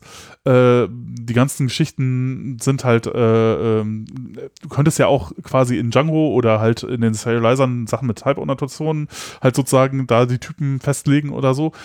Geht nur nicht, weil das ist halt älter als Type-Annotation, deswegen musste man sich da schon was anderes überlegen, ja, Django mit den Deskriptoren. Ähm, aber in Fast API ist halt erst ab Python 3.6, das heißt, da kann man das halt so machen und dann hat man halt das äh, in relativ eleganter Syntax ausgedrückt, wo man sonst eine Menge schreiben muss. Ähm, ob es jetzt so schlimm ist, weiß ich auch nicht, aber es ist auf jeden Fall irgendwie so ein bisschen erfrischend. Und was man halt auch geschenkt kriegt, ist, ähm, ja, das sind wir auch schon eher beim Restthema, äh, ein, ein Frontend, das aber nicht, nicht so wie bei Django REST Framework so ein eingebautes, ähm, gerendertes Ding ist, sondern dass es halt sozusagen äh, Swagger oder halt Open API heißt das jetzt irgendwie, äh, das äh, dass sich aus dem, aus dem Schema äh, quasi das Frontend generiert. Es ist ja quasi komplett JavaScript, aber ja, dem sagt man halt hier, so ist das Schema, dann macht es halt ein Frontend dazu, das tatsächlich auch so ähnlich ist wie, äh, wie jetzt bei, bei Django REST Framework. Ja. Und Ist das funktioniert auch- eigentlich sehr gut. Ja, sieht, sieht echt gut aus und ähm, ist übrigens auch von Sebastian Ramirez, ähm, der auch Typer gemacht hat. Und den hatten wir auch schon mal kurz ein, zwei Mal erwähnt. Das ist schon interessante Sachen. Ja. Da gab es doch noch was von dem einen, der Django REST Framework gemacht hat. Äh, wie hieß es denn gleich noch? Ja, das ist, äh, das ist ja ähm, Tom, äh, na, wie heißt er noch? Christy? Tom Christie, genau. Äh, ja, der, das ist, der hat, der, äh, der hat auch Starlet gem gemacht. Ah, ist das, ist das Starlet? Ja, ja. Und, äh, wie, hieß, wie hieß dieses, äh, das hieß Star API oder irgendwie sowas? Äh, Fast API, meinst du, oder? Nee, äh, dieser Standard, äh, den er da sich ausgedacht hat. Ach, ich weiß es nicht mehr. Ach ja, das, das gab's, gab's auch. Er hat auch ein API-Ding gemacht. Ja, ja, Ja. Aber ja, ob das. Das war nur sehr kurzlebig, oder? ja, also jedenfalls habe ich davon dann irgendwann nichts mehr gehört. Es war auch eine coole, da waren auch coole Ideen dabei. Da war zum Beispiel sowas dabei wie, dass du dann halt auch gleich Kommandozeilen-Interface kriegst und so. Aber irgendwie, Was ist denn jetzt Starlet? auch jetzt schon wieder? der Das hatten wir auch schon wieder äh, so übersprungen. Das ist das, was unter was Fast API drunter. ja, verwendet zum. Ah, Gott, das ist quasi von demselben Entwickler, der äh, Django REST Framework gemacht hat und das hat dann äh, Fast API benutzt. Okay, hm. Verstehe. Cool. Ja, der, also Tom Christie macht eine Menge coole Sachen. Der hat auch, äh, der hat ja, auch der einen. Nachfolger von, von Requests, also die Request-Bibliothek hat so ein, so ein HTTPX. Äh, genau, hat so ein bisschen ein Problem und zwar einmal ist sie so äh, slightly unmaintained irgendwie so ein bisschen und äh, sie ist auch nicht async und zwar so auch so gar nicht. Und äh, das ist ja heutzutage auch so ein bisschen doof, weil äh, wenn schon alles async wird, dann will man vielleicht auch so async HTTP-Requests machen und das geht halt mit Requests nicht. Äh, oder es geht, es geht schon, aber da muss man halt irgendwie äh, ähm, sehr unheilige Dinge tun und irgendwie das in Threads machen und so. Es geht halt nicht mit, mit Async.io oder so, so einfach. ja, und äh, HTTPX ist aber dann Async-fähig und hat halt quasi fast die gleiche API wie Requests. Also bemüht sich auch quasi die gleiche API zu haben, sodass man das halt einfach quasi man Benutzen verwendet kann, halt, wie man es gewohnt ist. äh, äh, genau, man kann es so verwenden, wie man es gewohnt ist. Man verwendet einfach äh, HTTPX anstelle von Requests. Ja. Auch sehr nett. Aber tatsächlich irgendwie, ja, ein bisschen langsam manchmal. Ich weiß nicht so genau. Naja. Ich verwechsel es immer mit, mit HTMX. Äh, das ist eine JavaScript-Bibliothek, die äh, Elemente interaktiv macht. Ja, das ist auch sich auch mal ansehen. Aber, äh, aber, aber ich verwechsel es immer. Ja, genau. Also ja, äh, ähm, das sind so, ich weiß nicht, ob ihr jetzt noch, also das eben Marshmallow, Django REST Framework, äh, Fast API mit äh, Swagger Pyda- Pydantic. Also man, man kann dieses Swagger Interface auch bei anderen APIs, man kann das auch mit Django REST Framework verwenden. Ne? Das machen ja auch viele. Äh, bei Marshmallow geht das bestimmt auch. Ähm, ich weiß nicht, gibt es da sonst noch Ja, das Dinge? ist doch das, was jetzt OpenA, also dieses OpenA API steht. Ja, ja, doch, genau. Oder? Was dann zu einem Swagger-File. Ja.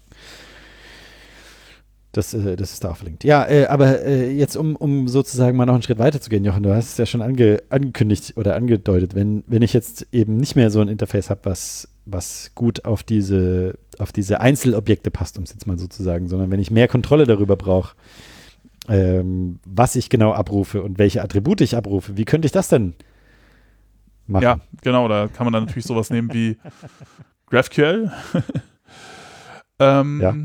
Das ist von Facebook, oder? Das Facebook hat Ja. es äh, äh, entwickelt, im Wesentlichen, um genau diesen Use Case abzudecken, dass man eben Sachen aus diesem Social Graph äh, abrufen kann, der sich nicht an die Standardobjektkonventionen hält. Ja, sie haben halt im Grunde genau das, das Problem, dass sie halt äh, äh, sehr viele unterschiedliche, in sehr vielen unterschiedlichen Kontexten halt diese Daten, äh, so graphförmige Daten, ja, auch gerade, ich meine, äh, da passt halt auch normales SQL, man kann ja sonst auch normales SQL nehmen, ist auch, äh, ja, aber da passt das halt gar nicht so super drauf und dann GraphQL passt da besser und ja, gut, okay, ist auch wieder, Ja, ist da immer, Ja. bei SQL hast du immer Sicherheit. Während es lacht, ich habe das kurz übersehen. Ihr, was war jetzt gerade der, der Joke dahinter?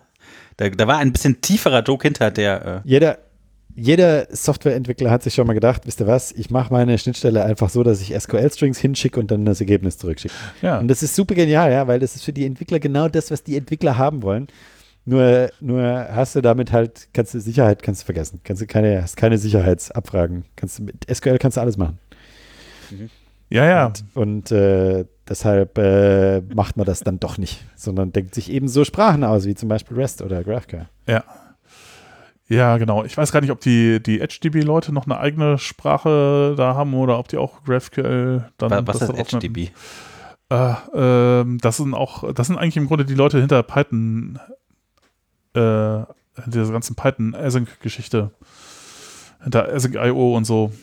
Äh, da, die äh, machen, die machen ein Ding namens HTTP und ähm, ja, äh, ist äh, auch alles Async und so und eigentlich ziemlich cool. Basiert auf Postgres auch, äh, aber ähm, ich, ich glaube, die hatten auch eine eigene Abfragesprache. So, also ich dachte nur so, das ist vielleicht eventuell eine Konkurrenz zu GraphQL oder so, ich weiß nicht so genau. Vielleicht auch nicht. Also vielleicht noch mal ganz kurz zu dem Unterschied. Also was REST jetzt macht, ist Objekte und damit kann man wunderbar CRUD machen und das eignet sich super für normales SQL. Und GraphQL, nein, falsch. nee, da gibt es sowas gar nicht. Du kannst bei, bei, bei, bei REST kannst du halt nicht sagen, was du gerne hättest, sondern du kriegst halt. Genau, es sind immer einzelne Objekte und immer ganze Objekte. Oder Listen von Objekten oder sowas, oder? Ja gut, du kannst halt Äh, natürlich ja, unterschiedliche, unterschiedliche URLs machen, die dann unterschiedliche Sachen liefern, aber äh, du kannst halt jetzt nicht, äh, ich, das wäre halt nicht restkonform. Eigentlich, Ja. eigentlich, genau, hat jedes äh, Objekt in REST seine eigene URL. Und das höchste der Gefühle ist, dass du halt Listen haben kannst, die bestimmte Eigenschaften haben. Zum Beispiel entweder alle oder äh, die, die in X verlinkt sind. Dass du so Sub Sublisten hast. Äh, dann kannst du natürlich noch Filter machen, aber das geht dann schon raus, weil dann, dann hast du schon so Listen abgerufen, die eigentlich, die es eigentlich gar nicht gibt. Und das ist schon so, ah, Gar nicht REST. Eigentlich solltest du, äh, nicht so Also ich sollte alle Abfragen einzeln machen, um zu gucken, dann, ob die drin sind und dann alle wieder wegschmeißen, die es nicht sind. Nee, das nicht, aber ähm, die, diese Liste selber ist nicht, die wird nicht von REST beschrieben, weil, weil diese Liste selber kein Objekt ist. Das heißt, äh, um diese Liste zu finden, musst du schon wieder mehr wissen, als, als in Hater was drin ist. Weil die nirgendwo verlinkt sein kann. Jetzt musst du noch mal kurz erklären, was HTTPS ist. Das hat nämlich eben niemand verstanden. Das sind diese, diese Hypertext, also dass alles über einen Hyperlink erreichbar ist. Deswegen nimmt man auch Hyper Serializer beim Django REST Framework. Genau, Hyperlinks damit die Links, Serializer, genau, ja, das ist. Äh, Genau, damit die Links alle äh, korrekt drin sind, damit du draufklicken kannst. Das ist eigentlich einer der, einer der Grundsätze, ja, dass du sozusagen den API-Root anklickst und da steht dann drin, was es alles gibt und dann klickst du da drauf und da steht dann drin, hier gibt es die Objekte vom Typ so und so und dann klickst du da drauf und dann kommt ein Objekt vom Typ so und so. Dass, dass alles, was es gibt, über einen Hyperlink erreichbar ist. Und wenn du jetzt so Get-Parameter einführst, die Filter haben oder so, dann sind die nicht über einen, dann sind die nirgendwo verlinkt. Die musst du kennen.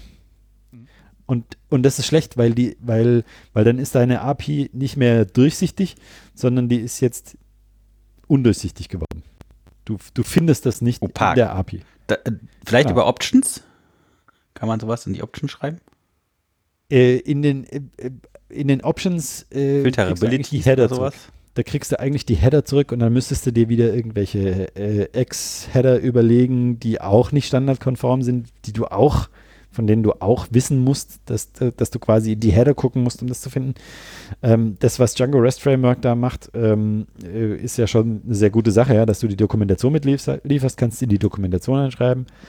Ähm, in einem Swagger-File weiß ich gar nicht, wie das abgebildet werden würde. Ich glaube, da gibt es auch eine Möglichkeit, Parameter zu definieren. ja.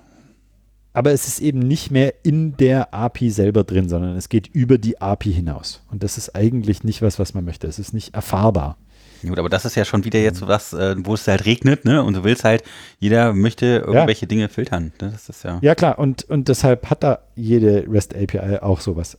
Aber es ist eben nicht offensichtlich. Ja? Wenn du die zum ersten Mal benutzt, dann weißt du nicht, dass es da ist. Und du findest eventuell erst, wenn du sie fünf Jahre lang benutzt hast. Und das ist eigentlich nicht gut. Ja. Und, und GraphQL ist jetzt wieder so ein kleines bisschen ein Schritt in Richtung Remote Procedure Call, wo du eben nicht sagst, gib mir folgendes Objekt, sondern, sondern es ist mehr so, führe bitte folgende Abfrage aus. Ja. Die halt du hast dann eine Schritte Art von Objekten, die in einer Kette, Du hast Verbindungskette liegen. Du hast halt auch nicht eine URL für die unterschiedlichen Geschichten, sondern du hast halt eine URL, an die alles geht. Und es gibt nicht mehr Delete, Pad, Putsch, äh, Putsch, Gut. der mächtigste aller. ja. Wechsel alle hat Bewerben, Record. äh, Aber auch, auch sehr teuer. sehr teuer, 402, ja. Payment required. Funktioniert nicht immer.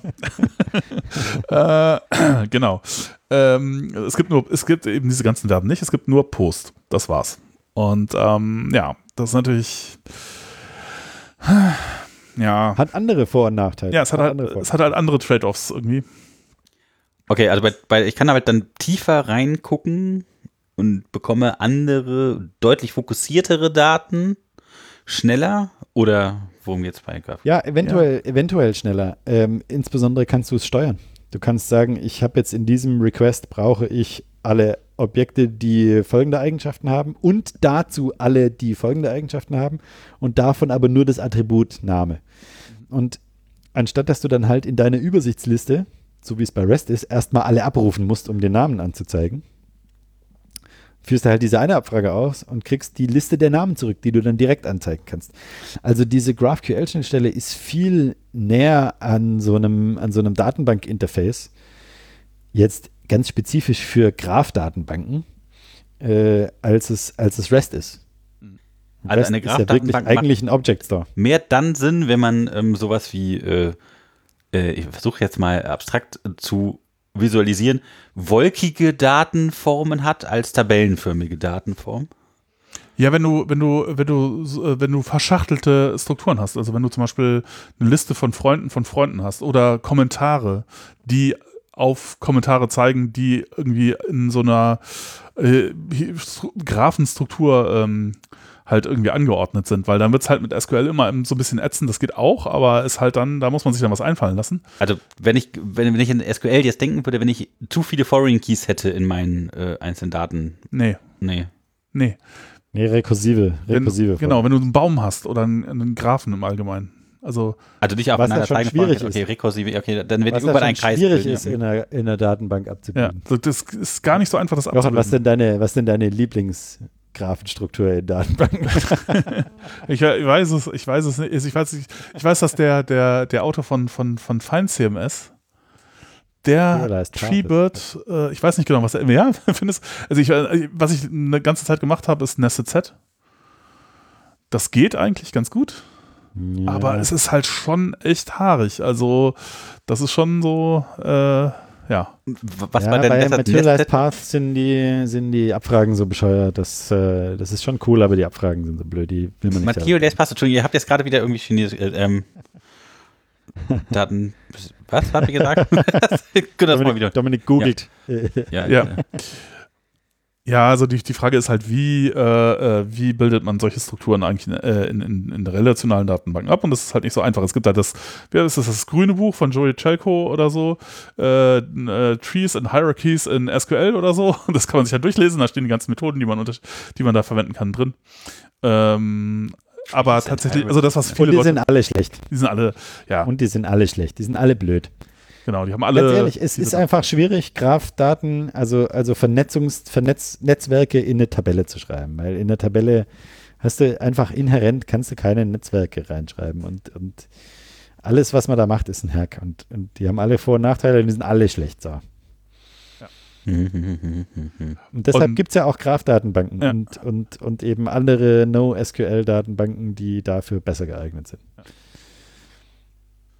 und ein klassisches Anwendungs Anwendungsbeispiel für sowas, wo man das dann halt braucht und wo man Schwierigkeiten mit, äh, ist halt sowas wie, ja, wenn ich jetzt wissen will, äh, was sind denn jetzt alles meine Freunde vierten Grades oder so, dann wird halt, ist halt auf einer SQL-Datenbank, ist halt kacke. Äh, War das nicht irgendwie so eine Theorie, die sagte, dass man mit allen Freunden oder all- alle Leute, die einen Facebook In haben, sechs, spätestens in genau, Small World-Theorem, ja. Ähm, sechs? ja, Ja, Six, Six Degrees of Separation heißt es. Okay. Six Degrees of Kevin Bacon heißt es auch, glaube ich, aber das noch war was anderes. ja, ja, ja, ja. Ähm, ja, äh, aber also wie gesagt, GraphQL ist quasi so ein Schritt äh, in Richtung RPC wieder, wo ich eben einen Endpoint habe, wo ich alles hinschicke und dann aber dafür eben vergleichsweise komplexe Abfragen ausführen kann. Mhm. Ich kann da allerdings auch eben vergleichsweise komplexe Updates ausführen, dass ich eben sage, ich möchte gerne ja, äh, folgende Objekte äh, holen und dann auch bearbeiten oder folgende Objekte holen und dann auch irgendeine Operation aus denen ausführen. Mhm. Und äh, das, ähm, das, das ist sehr, sehr mächtig. Aber es ist eben nicht mehr so erfahrbar. Es ist nicht so durchsichtig wie eine REST API, weil man eben wieder darauf zurückgeht, dass man die Dokumentation hat, dass man die Namen von den Funktionen wissen muss, dass man die Attribute von den Objekten wissen muss und ich kann nicht Deep Links drauf machen. Was bei einer API nicht ungeheuer schlimm ist, aber, aber ja, es, es, es ist einfach mehr Wissen außenrum. Ja, der, der Client wird halt viel, ist halt viel, viel, muss halt viel fetter sein, sozusagen. Äh, auch eine nette, nette Geschichte, da, kommt darauf an, welchen Client und welche Server man so verwendet, aber man kann halt auch Mhm. sowas machen wie Subscribe, äh, dass man halt eine Query, die man eh stellen muss, äh, also man muss sie eh hinschreiben, weil man ja irgendwie die Daten holt und dann sagt man halt, wenn man daran interessiert ist, Updates davon reaktiv zu bekommen, dann sagt man halt einfach nur sub Subscribe und dann kriegt man per WebSocket halt Änderungen an, den, an dem Query-Set, auf das man subscribed ist. Und dann kann man tatsächlich, wenn zwei Leute irgendwie den gleichen Kram editieren oder so, dann sieht man die Änderung von einem anderen halt direkt oder so. Und das ist halt, geht alles automatisch, voll Ja. gut. Ja, Ja, voll cool. tolle Sachen. Äh, ich ich habe vor einer Weile was gefunden, äh, das heißt Graffiti mit äh, PH. Mhm. Graffiti.dev. Äh, das ist auch ein Link, der da rein muss. Ah ja. Was mir sehr gut gefallen hat, ich, äh, ich weiß noch nicht, wie ich damit zurechtkomme und ob das, das, äh, das ist so ein bisschen wie Ruby on Rails. Ruby on Rails hat ja früher die ganzen coolen Sachen äh, gekonnt, die Django, Ja. wo Django so ein bisschen langweilig war. Und hier ist es jetzt wieder genauso. Das ist so eine Ruby-Bibliothek, die so ein bisschen die Brücke schlägt zwischen, zwischen REST und GraphQL. Ähm, ist quasi REST mit ganz vielen Konventionen, sodass du äh, ähm, daraus so eine Art GraphQL machst. Mit, mit den Vorteilen von beiden Seiten. Kannst coole Ah. Queries ausführen, aber hast trotzdem die ganzen, die ganzen guten Vorteile. Okay, interessant, Ähm, mal angucken. Ja. Ja, ja, aber es ist, äh, alle Beispiele sind in Ruby und, und ich habe noch nicht gefunden, äh, ob das auch in, in, äh, in Python oder gar in Django geht und, und das wäre sehr schön. Ja. Äh, es, diese Konzepte, die da drin sind, haben mir sehr gut gefallen, weil die halt äh, sehr viel über Konventionen machen. Es ist quasi eine REST-Stelle mit ganz vielen Konventionen. Ähm, und auch mit ganz vielen, ähm, wo dann eben Sa Sachen über Datentypen laufen. Ja. Also äh, hier wird dann so eine Ressource definiert, die ein Attribut hat, was ein Name ist, was ein String ist, der sortable ist, der filterable ist. Und wenn du diese zwei Attribute hast, dann weißt du ja schon ganz viel darüber. Ja? Dann kannst du, weißt du schon ganz viele Operationen, die du da machen kannst. Was dann eben wieder zurückgeht auf das, was der Dominik eben angesprochen hat. Man braucht halt sortieren und filtern und, und irgendwie muss man das abbilden. Und warum nicht eine gängige Konvention machen und das der Ressource mitgeben und sagen, okay, hier, wer an der, da steht immer dieses, dass es sortierbar ist, ja oder nein, oder dass es beschreibbar ist, ja oder nein, ähm, dann, dann reicht es doch aus, das zu wissen. Und das ist quasi so eine Formalisierung davon, ähm, dass du nur noch diese Attribute hast und dann ganz viel daraus automatisch rausfällt. Mhm. Und äh, das, ist eine, das ist ein sehr schöner Ansatz, der ja, vielleicht meiner Meinung nach auch äh, sehr zukunftsweisend ist und auch noch nicht weit genug überall verfügbar ist. Das heißt, du fragst einfach die API und weißt direkt, wie man die benutzen kann, ohne dass du weiter. Äh Du, du fragst quasi die API nach den Datentypen und aus den Datentypen ergeben sich dann Sachen. mhm. Die, die, die API gibt dir auch zu den Datentypen die Operationen zurück, aber wenn da eben zu einem Feld Sortable drin steht, dann brauchst du ja gar nichts mehr dazu sagen, weil das ist eine Standardsache, die jeder braucht und dann kannst du einfach sagen, okay, ich weiß jetzt, wie Sortable, dass es auf diesem Feld Sortable ist und ich weiß, wie Sortable auf diesem, auf Feldern generell funktioniert oder auf Feldern vom Typ String funktioniert, dann kann ich da einfach diesen Sortable, diese Sortable-Operation, diese Sortieroperation machen und das das ist so ein bisschen das, äh, als ich das zum ersten Mal gelesen habe, war das, war das auch so ein Moment, wo ich mir dachte, ah, das ist genau das, was beiden fehlt. Das ist eigentlich die Vorteile von REST und die Vorteile von GraphQL zusammen. Le- Leider, leider habe ich es noch nicht realisieren können, weil es eben, wie gesagt, so, ja, hm, Installation, da steht dann, wie man es bei Ruby installiert und dann, äh, gut, schade. Also ich, in, in, in meine Rails-Applikationen könnte ich das jetzt sehr leicht reintun. Ja. Leider habe ich davon keine. Tja, tja. Ähm, ja. Äh, schade. Klingt, also klingt Aber- nach jemand, hätte jemand Lust, ein äh, Open Source Projekt anzufangen. Oh, Ja, Lust das, schon. Äh, falls sich äh, Sponsoren für dieses Unternehmen finden, die melden sich bitte bei hallo at äh, podcast.de. Ähm, wie, wie, das, äh, ich wäre sehr daran interessiert, da einen Sponsor zu finden. Ich würde auch meinen üblichen Stundensatz reduzieren, selbstverständlich für Open Source Work. Ähm, bisher hat sich, bisher habe ich keinen Sponsoren gefunden, der das bezahlen könnte. Meine Firma ist leider nicht reich genug, um, äh, um sowas Großes anzugehen. Aber äh, jemand sollte das machen, absolut. Ja, ja, ja, Klingt schön. Ja, ansonsten, äh, genau, ich weiß nicht, ähm, auch interessant, äh, äh, diese Formate, die man da übertragen kann. Äh, ähm, da, da, dazu fällt mir äh, gerade noch eine äh, Geschichte ein. Die ich, es, gibt da, es gibt da so ein ähm, äh, Podcast, den ich auch immer höre, weil mich dieses im Prinzip dieses ganze, weil ich äh, die, die, die, na, die, oh Gott, Hölzchen, Stöckchen, ich fange noch weiter vorne an. Wir kennen das schon, Jochen, wir ja, ja, schon ähm, äh, wir, wir, äh, Python Podcast ist ja sozusagen in Python Django selber gehostet. Und ähm, na, ich bin nicht so richtig super zufrieden damit, wie, also es funktioniert schon so, aber so, eigentlich würde mich natürlich interessieren, wie man das richtig macht. Und da gibt es einen anderen Podcast, äh, nämlich den Podlovers Podcast und mhm. äh, ähm, genau, den höre ich dann, weil da reden Leute darüber, wie sie das halt, also Podlove ist halt das WordPress-Plugin. Das ist das quasi ein Meta, ein Meta-Podcast. Ein, ein Podcast, Podcast über Podcasten, ja. Äh, ja, oder über Podcast-Technik, genau. Und da dachte ich, ja, vielleicht dann, wenn ich das äh, an, wenn, wenn ich da mal, also ich finde es auch tatsächlich, ist es ein super Ding und ich äh, höre das und versuche mir dann die ganzen guten Ideen alle, versuche ich da zu stehlen und dann selber zu verwenden.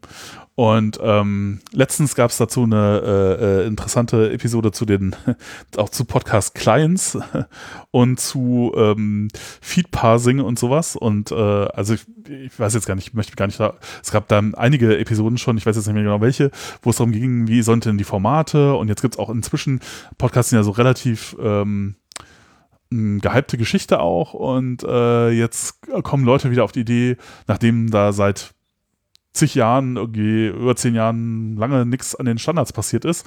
Oh, vielleicht können wir noch mal was an den Standards machen, weil äh, das, äh, vielleicht will man ja auch dann so ein paar Features äh, ändern oder sich irgendwie abgrenzen oder keine Ahnung, cooler sein als die anderen. Und es gibt jetzt podcastindex.org und so, wo halt, äh, das sind auch Leute, die das schon ganz lange machen, sich halt wieder so überlegen, ob man da nicht noch irgendwelche neuen, interessanten Dinge standardisieren kann und so. Und ähm, da ging es dann halt auch immer darum, okay, äh, die ursprünglichen Standards zu Podcasts oder zu Blogs, äh, irgendwie, das ist halt alles XML, ne, RSS. Ähm, RSS ist XML? Ja. Mhm. Äh, genau, und ähm, die Frage wäre halt, äh, okay, und dann gab es äh, irgendwie äh, die Idee, oh, man könnte ja vielleicht auch JSON-Feeds nehmen, so, ähm, so heute macht man ja eigentlich kein XML mehr so richtig. Ähm, und wäre das nicht äh, äh, wäre das, wär das nicht irgendwie besser. Und dann äh, war so, äh, hatte ich so das, den Eindruck, da waren Leute doch, fanden XML eigentlich ganz cool und dachten so, ne, JSON, bar, warum denn? Und lieber XML. Und zum Rest hat man dieses Problem ja auch, wie dass man die Daten irgendwie übertragen muss. Und da habe ich auch so das Gefühl, so XML spielt im Grunde keine Rolle mehr so richtig. Und äh, alle machen halt irgendwie JSON. Ich weiß, man könnte es auch als CSV machen. Hat das jemand schon mal gemacht? Mhm. Ah. Also ich müsste mal kurz Gründe nennen, warum es überhaupt XML gut sein könnte. Das, äh, ich habe das nämlich letztens irgendwann mal gehört, dass irgendwer meinte, oh, XML wäre doch eigentlich total unterschätzt. Ja, also ähm, weiß ich, also ich, ich kann mir vorstellen, wie man auf die Idee kommt. Ähm, ich würde das wahrscheinlich nicht sagen. Also ich hatte eigentlich nie eine besonders hohe Meinung von XML. Und ähm, äh, aber ich kann, ich kann in gewisser Weise verstehen, wie man aus einer theoretischen Perspektive äh, sozusagen drauf kommt, dass das eine gute Idee wäre, weil viele der Probleme, die man sonst hat, wenn man das nicht macht, äh, man ja vielleicht damit lösen könnte. Also zum Beispiel eben, wenn man jetzt das vergleicht mit sowas wie CSV, was früher, äh, also wenn man mit CSV Probleme hat, dann könnte man denken, dass XML vielleicht eine, ja, also man könnte sich vorstellen, dass XML vielleicht eine gute Idee ist, wenn man jetzt schon mal vorher so ist immer eine gute Idee. Ist immer eine, genau. kann man alles machen. ja, kann man. ähm, tatsächlich, aber ähm, ja, also wenn man jetzt vorher, wenn man jetzt irgendwie sowas wie CSV hat und man hat jetzt damit Probleme, weil irgendwie Leute äh, machen komische, schreiben da komische Sachen rein und Dinge gehen kaputt, wenn man sich denken so, mir reicht's. Diese äh, Barbaren, immer was sie da für komische Sachen. Also tatsächlich, ich habe auch äh, ja einige Zeit im äh, äh Import-Export-Geschäft äh, sozusagen von solchen äh, Daten verbracht. Und äh, da passieren halt die komischsten Sachen, ne? dass halt irgendwie das, äh, das Encoding wechselt von Zeile zu Zeile, dass äh, IDs halt keine IDs sind, dass irgendwie das Escaping äh, sehr kreativ anders ist und das, das hat halt damit zu tun, dass halt äh, da Daten aggregiert werden aus unterschiedlichen Datenquellen, da, dass sie dann irgendwie nochmal als Excel irgendjemandem auf dem Tisch landen und der editiert dann fröhlich drin rum, speichert es wieder als was anderes und schickt es dann nochmal raus oder so.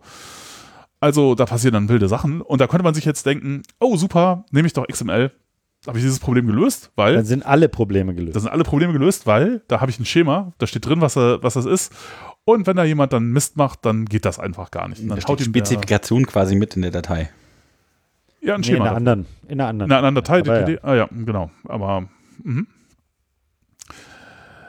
Äh, und ähm, ja, äh, tatsächlich ist es aber so, also da, ich würde sagen, eben, es klingt danach, als wäre das eine Lösung, praktisch.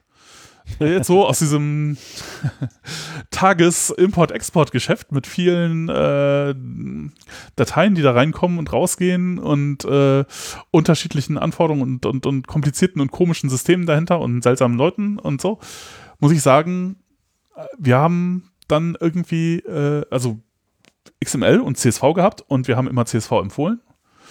Und XML hat zu vielen fiesen Problemen geführt, die ehrlich gesagt schlimmer waren als das, was wir mit CSV. Aber nicht die Encodings. Nicht die Encodings. Das Encoding war okay, ja. Encodings sind gut bei, bei XML. Ja. Naja, gut. Manchmal kriegt man auch so komische Byte-Order-Marker vorne dran, die dann irgendwie auch Sachen kaputt machen. Aber, ja, gut, aber, aber ähm, ja, äh, tatsächlich aber das, das Problem ist halt, wenn du, wenn du äh, den Leuten halt sozusagen ein, ein oder aus, aus äh, das wäre sozusagen das, äh, äh, das Ding, was ich dazu ähm, äh, ja, äh, mitgeben wollen würde, oder die Anekdote dazu wäre halt, wenn man, wenn man es unmöglich macht, dass solche Fehler passieren, dass halt zum Beispiel das Encoding pro Zeile ändert, sich ändert oder so, dann kann es sein, dass das dazu führt, dass die schlimmer, dass die Fehler schlimmer werden und nicht besser. Nämlich, was dann halt tatsächlich passiert, was man dann beobachtet, was, was, was ist die Konsequenz, wenn man das unmöglich macht, dass solche Fehler passieren?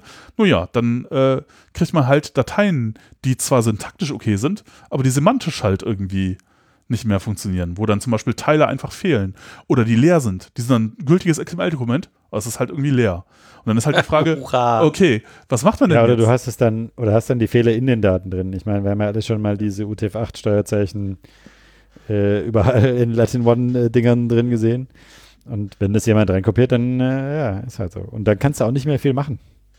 Genau, und dann, dann, das ist nämlich der, der Punkt, äh, wo es dann eben, wenn dann Fehler passieren auf einer anderen Ebene oder halt äh, so, dass der XML-Parser sagt, alles okay, aber es ist eigentlich gar nicht okay, dann kannst du nicht mehr viel tun. Beim CSV, wo das, da kann man immer noch was tun. Wenn da irgendwie eine Exception fliegt, da kann man die immer noch fangen und kann sagen, okay, den Kunden kenne ich. Der, das, der kann sich nicht einigen, ob er da jetzt äh, Latin One oder UTF-8 oder äh, CP51, weiß ich nicht, dieses Windows-Dings da verwendet oder so.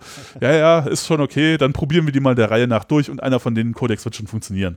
Und meistens funktioniert es auch. Und selbst wenn es nicht funktioniert, dann ist halt ein, eine Zeile kaputt oder so. Was oft nicht so schlimm ist. Wenn, wenn eine von, von, von 10.000 Zeilen kaputt ist, na gut. Das, das, das sozusagen das äh, degraded gracefully sozusagen irgendwie, ne? So, das, äh, das, ist, das ist okay. Naja, das ist eine sehr interessante Beschreibung von graceful degradation. Es, kommt, es, es kommt vielleicht auch darauf an, welche Zeile das war, aber äh, so im, im, Endeffekt, so da, da, da, das, da werden Leute nicht wütend oder rufen an, deswegen oder so, wenn da eine Zeile nicht äh, okay war. Wenn das XML leer war und man jetzt raten muss, was passiert ist, ne? möchte, der, möchte der Kunde zum Beispiel alle seine Angebote löschen. Ja, weil man definiert hat, wenn das ein leeres Ding ist, dann das, äh, macht man dann halt. Oder offline schalten, dann kann man das tun. Das könnte Ärger geben. Oder man macht es nicht. Das könnte auch Ärger geben, weil vielleicht wollte er es ja, ja, tatsächlich machen. Ja. Also man muss halt irgendwie dann raten äh, und das ist halt doof, weil äh, jede dieser, dieser Entscheidungen, die man trifft, kann halt potenziell entweder bei einem selber zu äh, irgendwie größeren Problemen und Geldverlust oder beim Kunden zu größeren Problemen und Geldverlust führen. Und das ist halt schlecht, weil äh, das ist halt nicht so richtig gracefully. Und ähm, äh, ja. Das ist, so ein, das ist so ein bisschen wie diese, diese statistische interessante Anormalität. Ähm, als man äh, die Helmpflicht für Motorräder eingeführt hat, äh, ist die Zahl der Kopfverletzungen gestiegen. Ja. Und äh, der Grund ist halt einfach, dass die Leute, die vorher gestorben sind, jetzt Kopfverletzungen haben. Ah, okay. Und so, Ja. und so ein bisschen ist es da halt auch. Ja? Du, du schließt die einfachen Fehler auf, aus. Ja. Und äh, deshalb kommen jetzt halt die schlimmen Fehler. Ja, an, andere Möglichkeit wäre auch noch, dass die Leute, die vorher äh, Fahrrad gefahren sind, jetzt dann halt irgendwie Auto fahren und dann die Wahrscheinlichkeit für Kopfverletzungen im Auto steigt oder sowas, ja. Es ist, äh, Ja, genau. Viele, viele unabsehbare Konsequenzen. Unintended Consequences. Externe Effekte. Hm. ja, insofern, Jetzt haben wir zu viel über XML geredet in der äh, Restfolge, ehrlich gesagt. Ja, das ist ja, Ja. nicht ausgeschlossen. Du kannst ja, wie auch Django schon REST. Framework bietet ja den XML. Ja, äh, bäh, äh, bäh. äh, Nein, Sequencer, ja, oder wie auch immer wer will das denn heißen. lesen? Wer will das denn parsen? Wer will das denn weiterverarbeiten? Das ist doch alles total hässlich. Und dann Ja, kann doch sein, dass du irgendeinen Client hast, der das halt äh, gerne haben für. Entity ein Oder Attribute was of. Attributes of Attributes of Entities. Bäh. XML hat ja auch Vorteile. Aha. Zähle uns die doch bitte auf, Johannes. Nein. ich, ich, weiß, dass es welche hat, aber ich will sie jetzt nicht sagen, weil ich will niemanden dazu verführen. Na gut. ja, äh, anderes Format, auf dem man auch noch gut rumhacken könnte, wäre JSON. das Ja. ist, äh, äh, ich meine tatsächlich, Ja. ehrlich gesagt, ist es auch, es hat auch so di- diverse Hässlichkeiten und so, aber äh, Ja. JSON funktioniert eigentlich schon. Also das kann man eigentlich auch, also man kann das schon nehmen. Es ist nicht so schlimm. Ja. Was waren jetzt Ich bin ja ein großer? Freund von Message Pack. Ja, ja, ich weiß. Was ist das Message Pack? Message Pack ist quasi binäres und gepacktes JSON. BJSON. Sagt man das so? Ja, BJSON ist noch mal was anderes. Und es gibt auch BSON, also BSON. Das ist Binary äh, Serialized Object Notation oder sowas. Ähm, ist auch was anderes. Das ist das, was in Postgres drin ist. Äh, und dann gibt es noch HSON. Das weiß ich nicht, was es ist. Das ist auch in Postgres drin. Das ist, glaube ich, Ähm, die ältere Variante, aber ja. Ja, kann sein. Ähm, ja, Message Pack ist quasi ein Drop-in-Replacement für JSON, nur schneller und kleiner. Das kann man, glaube ich, bei, bei Django REST Framework kann man das auch irgendwie mit dazu konfigurieren. Ne? Das, Ja, klar, äh, die, die, das ist halt auch so ein Standard. Ah, die heißen nicht Serializer, sondern heißen irgendwie anders. Äh, es muss man halt in der Konfiguration angeben als Klasse und äh, die haben ja ihre, ihre Abfolge und wenn der Client nichts sagt, dann kriegt das halt in der richtigen. Äh, Ja, ich glaube, die heißen irgendwie Renderer oder sowas. Dann kann man halt, Ja, das kann sein. Ja. Äh, äh, früher war das tatsächlich, äh, konnte man tatsächlich sehr schöne Dinge machen, weil halt ähm, Message Pack Nachrichten kleiner sind als JSON Nachrichten und in einem Mobile Umfeld war das früher ein sehr sehr wichtiger sehr wichtiger Aspekt, dass man unter 65 Kilobyte bleibt, weil das eben ein Datenpaket war früher damals, als als als es noch 3G gab oder 2G oder was auch immer. Und da war Message Pack richtig, war ein richtiger cooler Vorteil weil du halt nichts machen musstest und trotzdem unter den 65k geblieben bist normalerweise. Und äh, das, das war damals wichtiger. Heutzutage ist es wichtiger, dass es lesbar ist, deshalb nimmt man lieber JSON. Ja. Ja, oder äh, andere Leute, die dann direkt komplett alle Daten, wenn man nicht viele Daten hat, was man auch mach, gut, ganz gut machen kann, dass man zieht einfach alle Daten komplett. Ja, ja Weil äh, man dann halt auch die Antenne nicht so, das ist ja auch sowas, ne, Stromverbrauch, äh, ja, wenn die Antenne absch- anschaltet. Ja, macht man auch nicht mehr so häufig.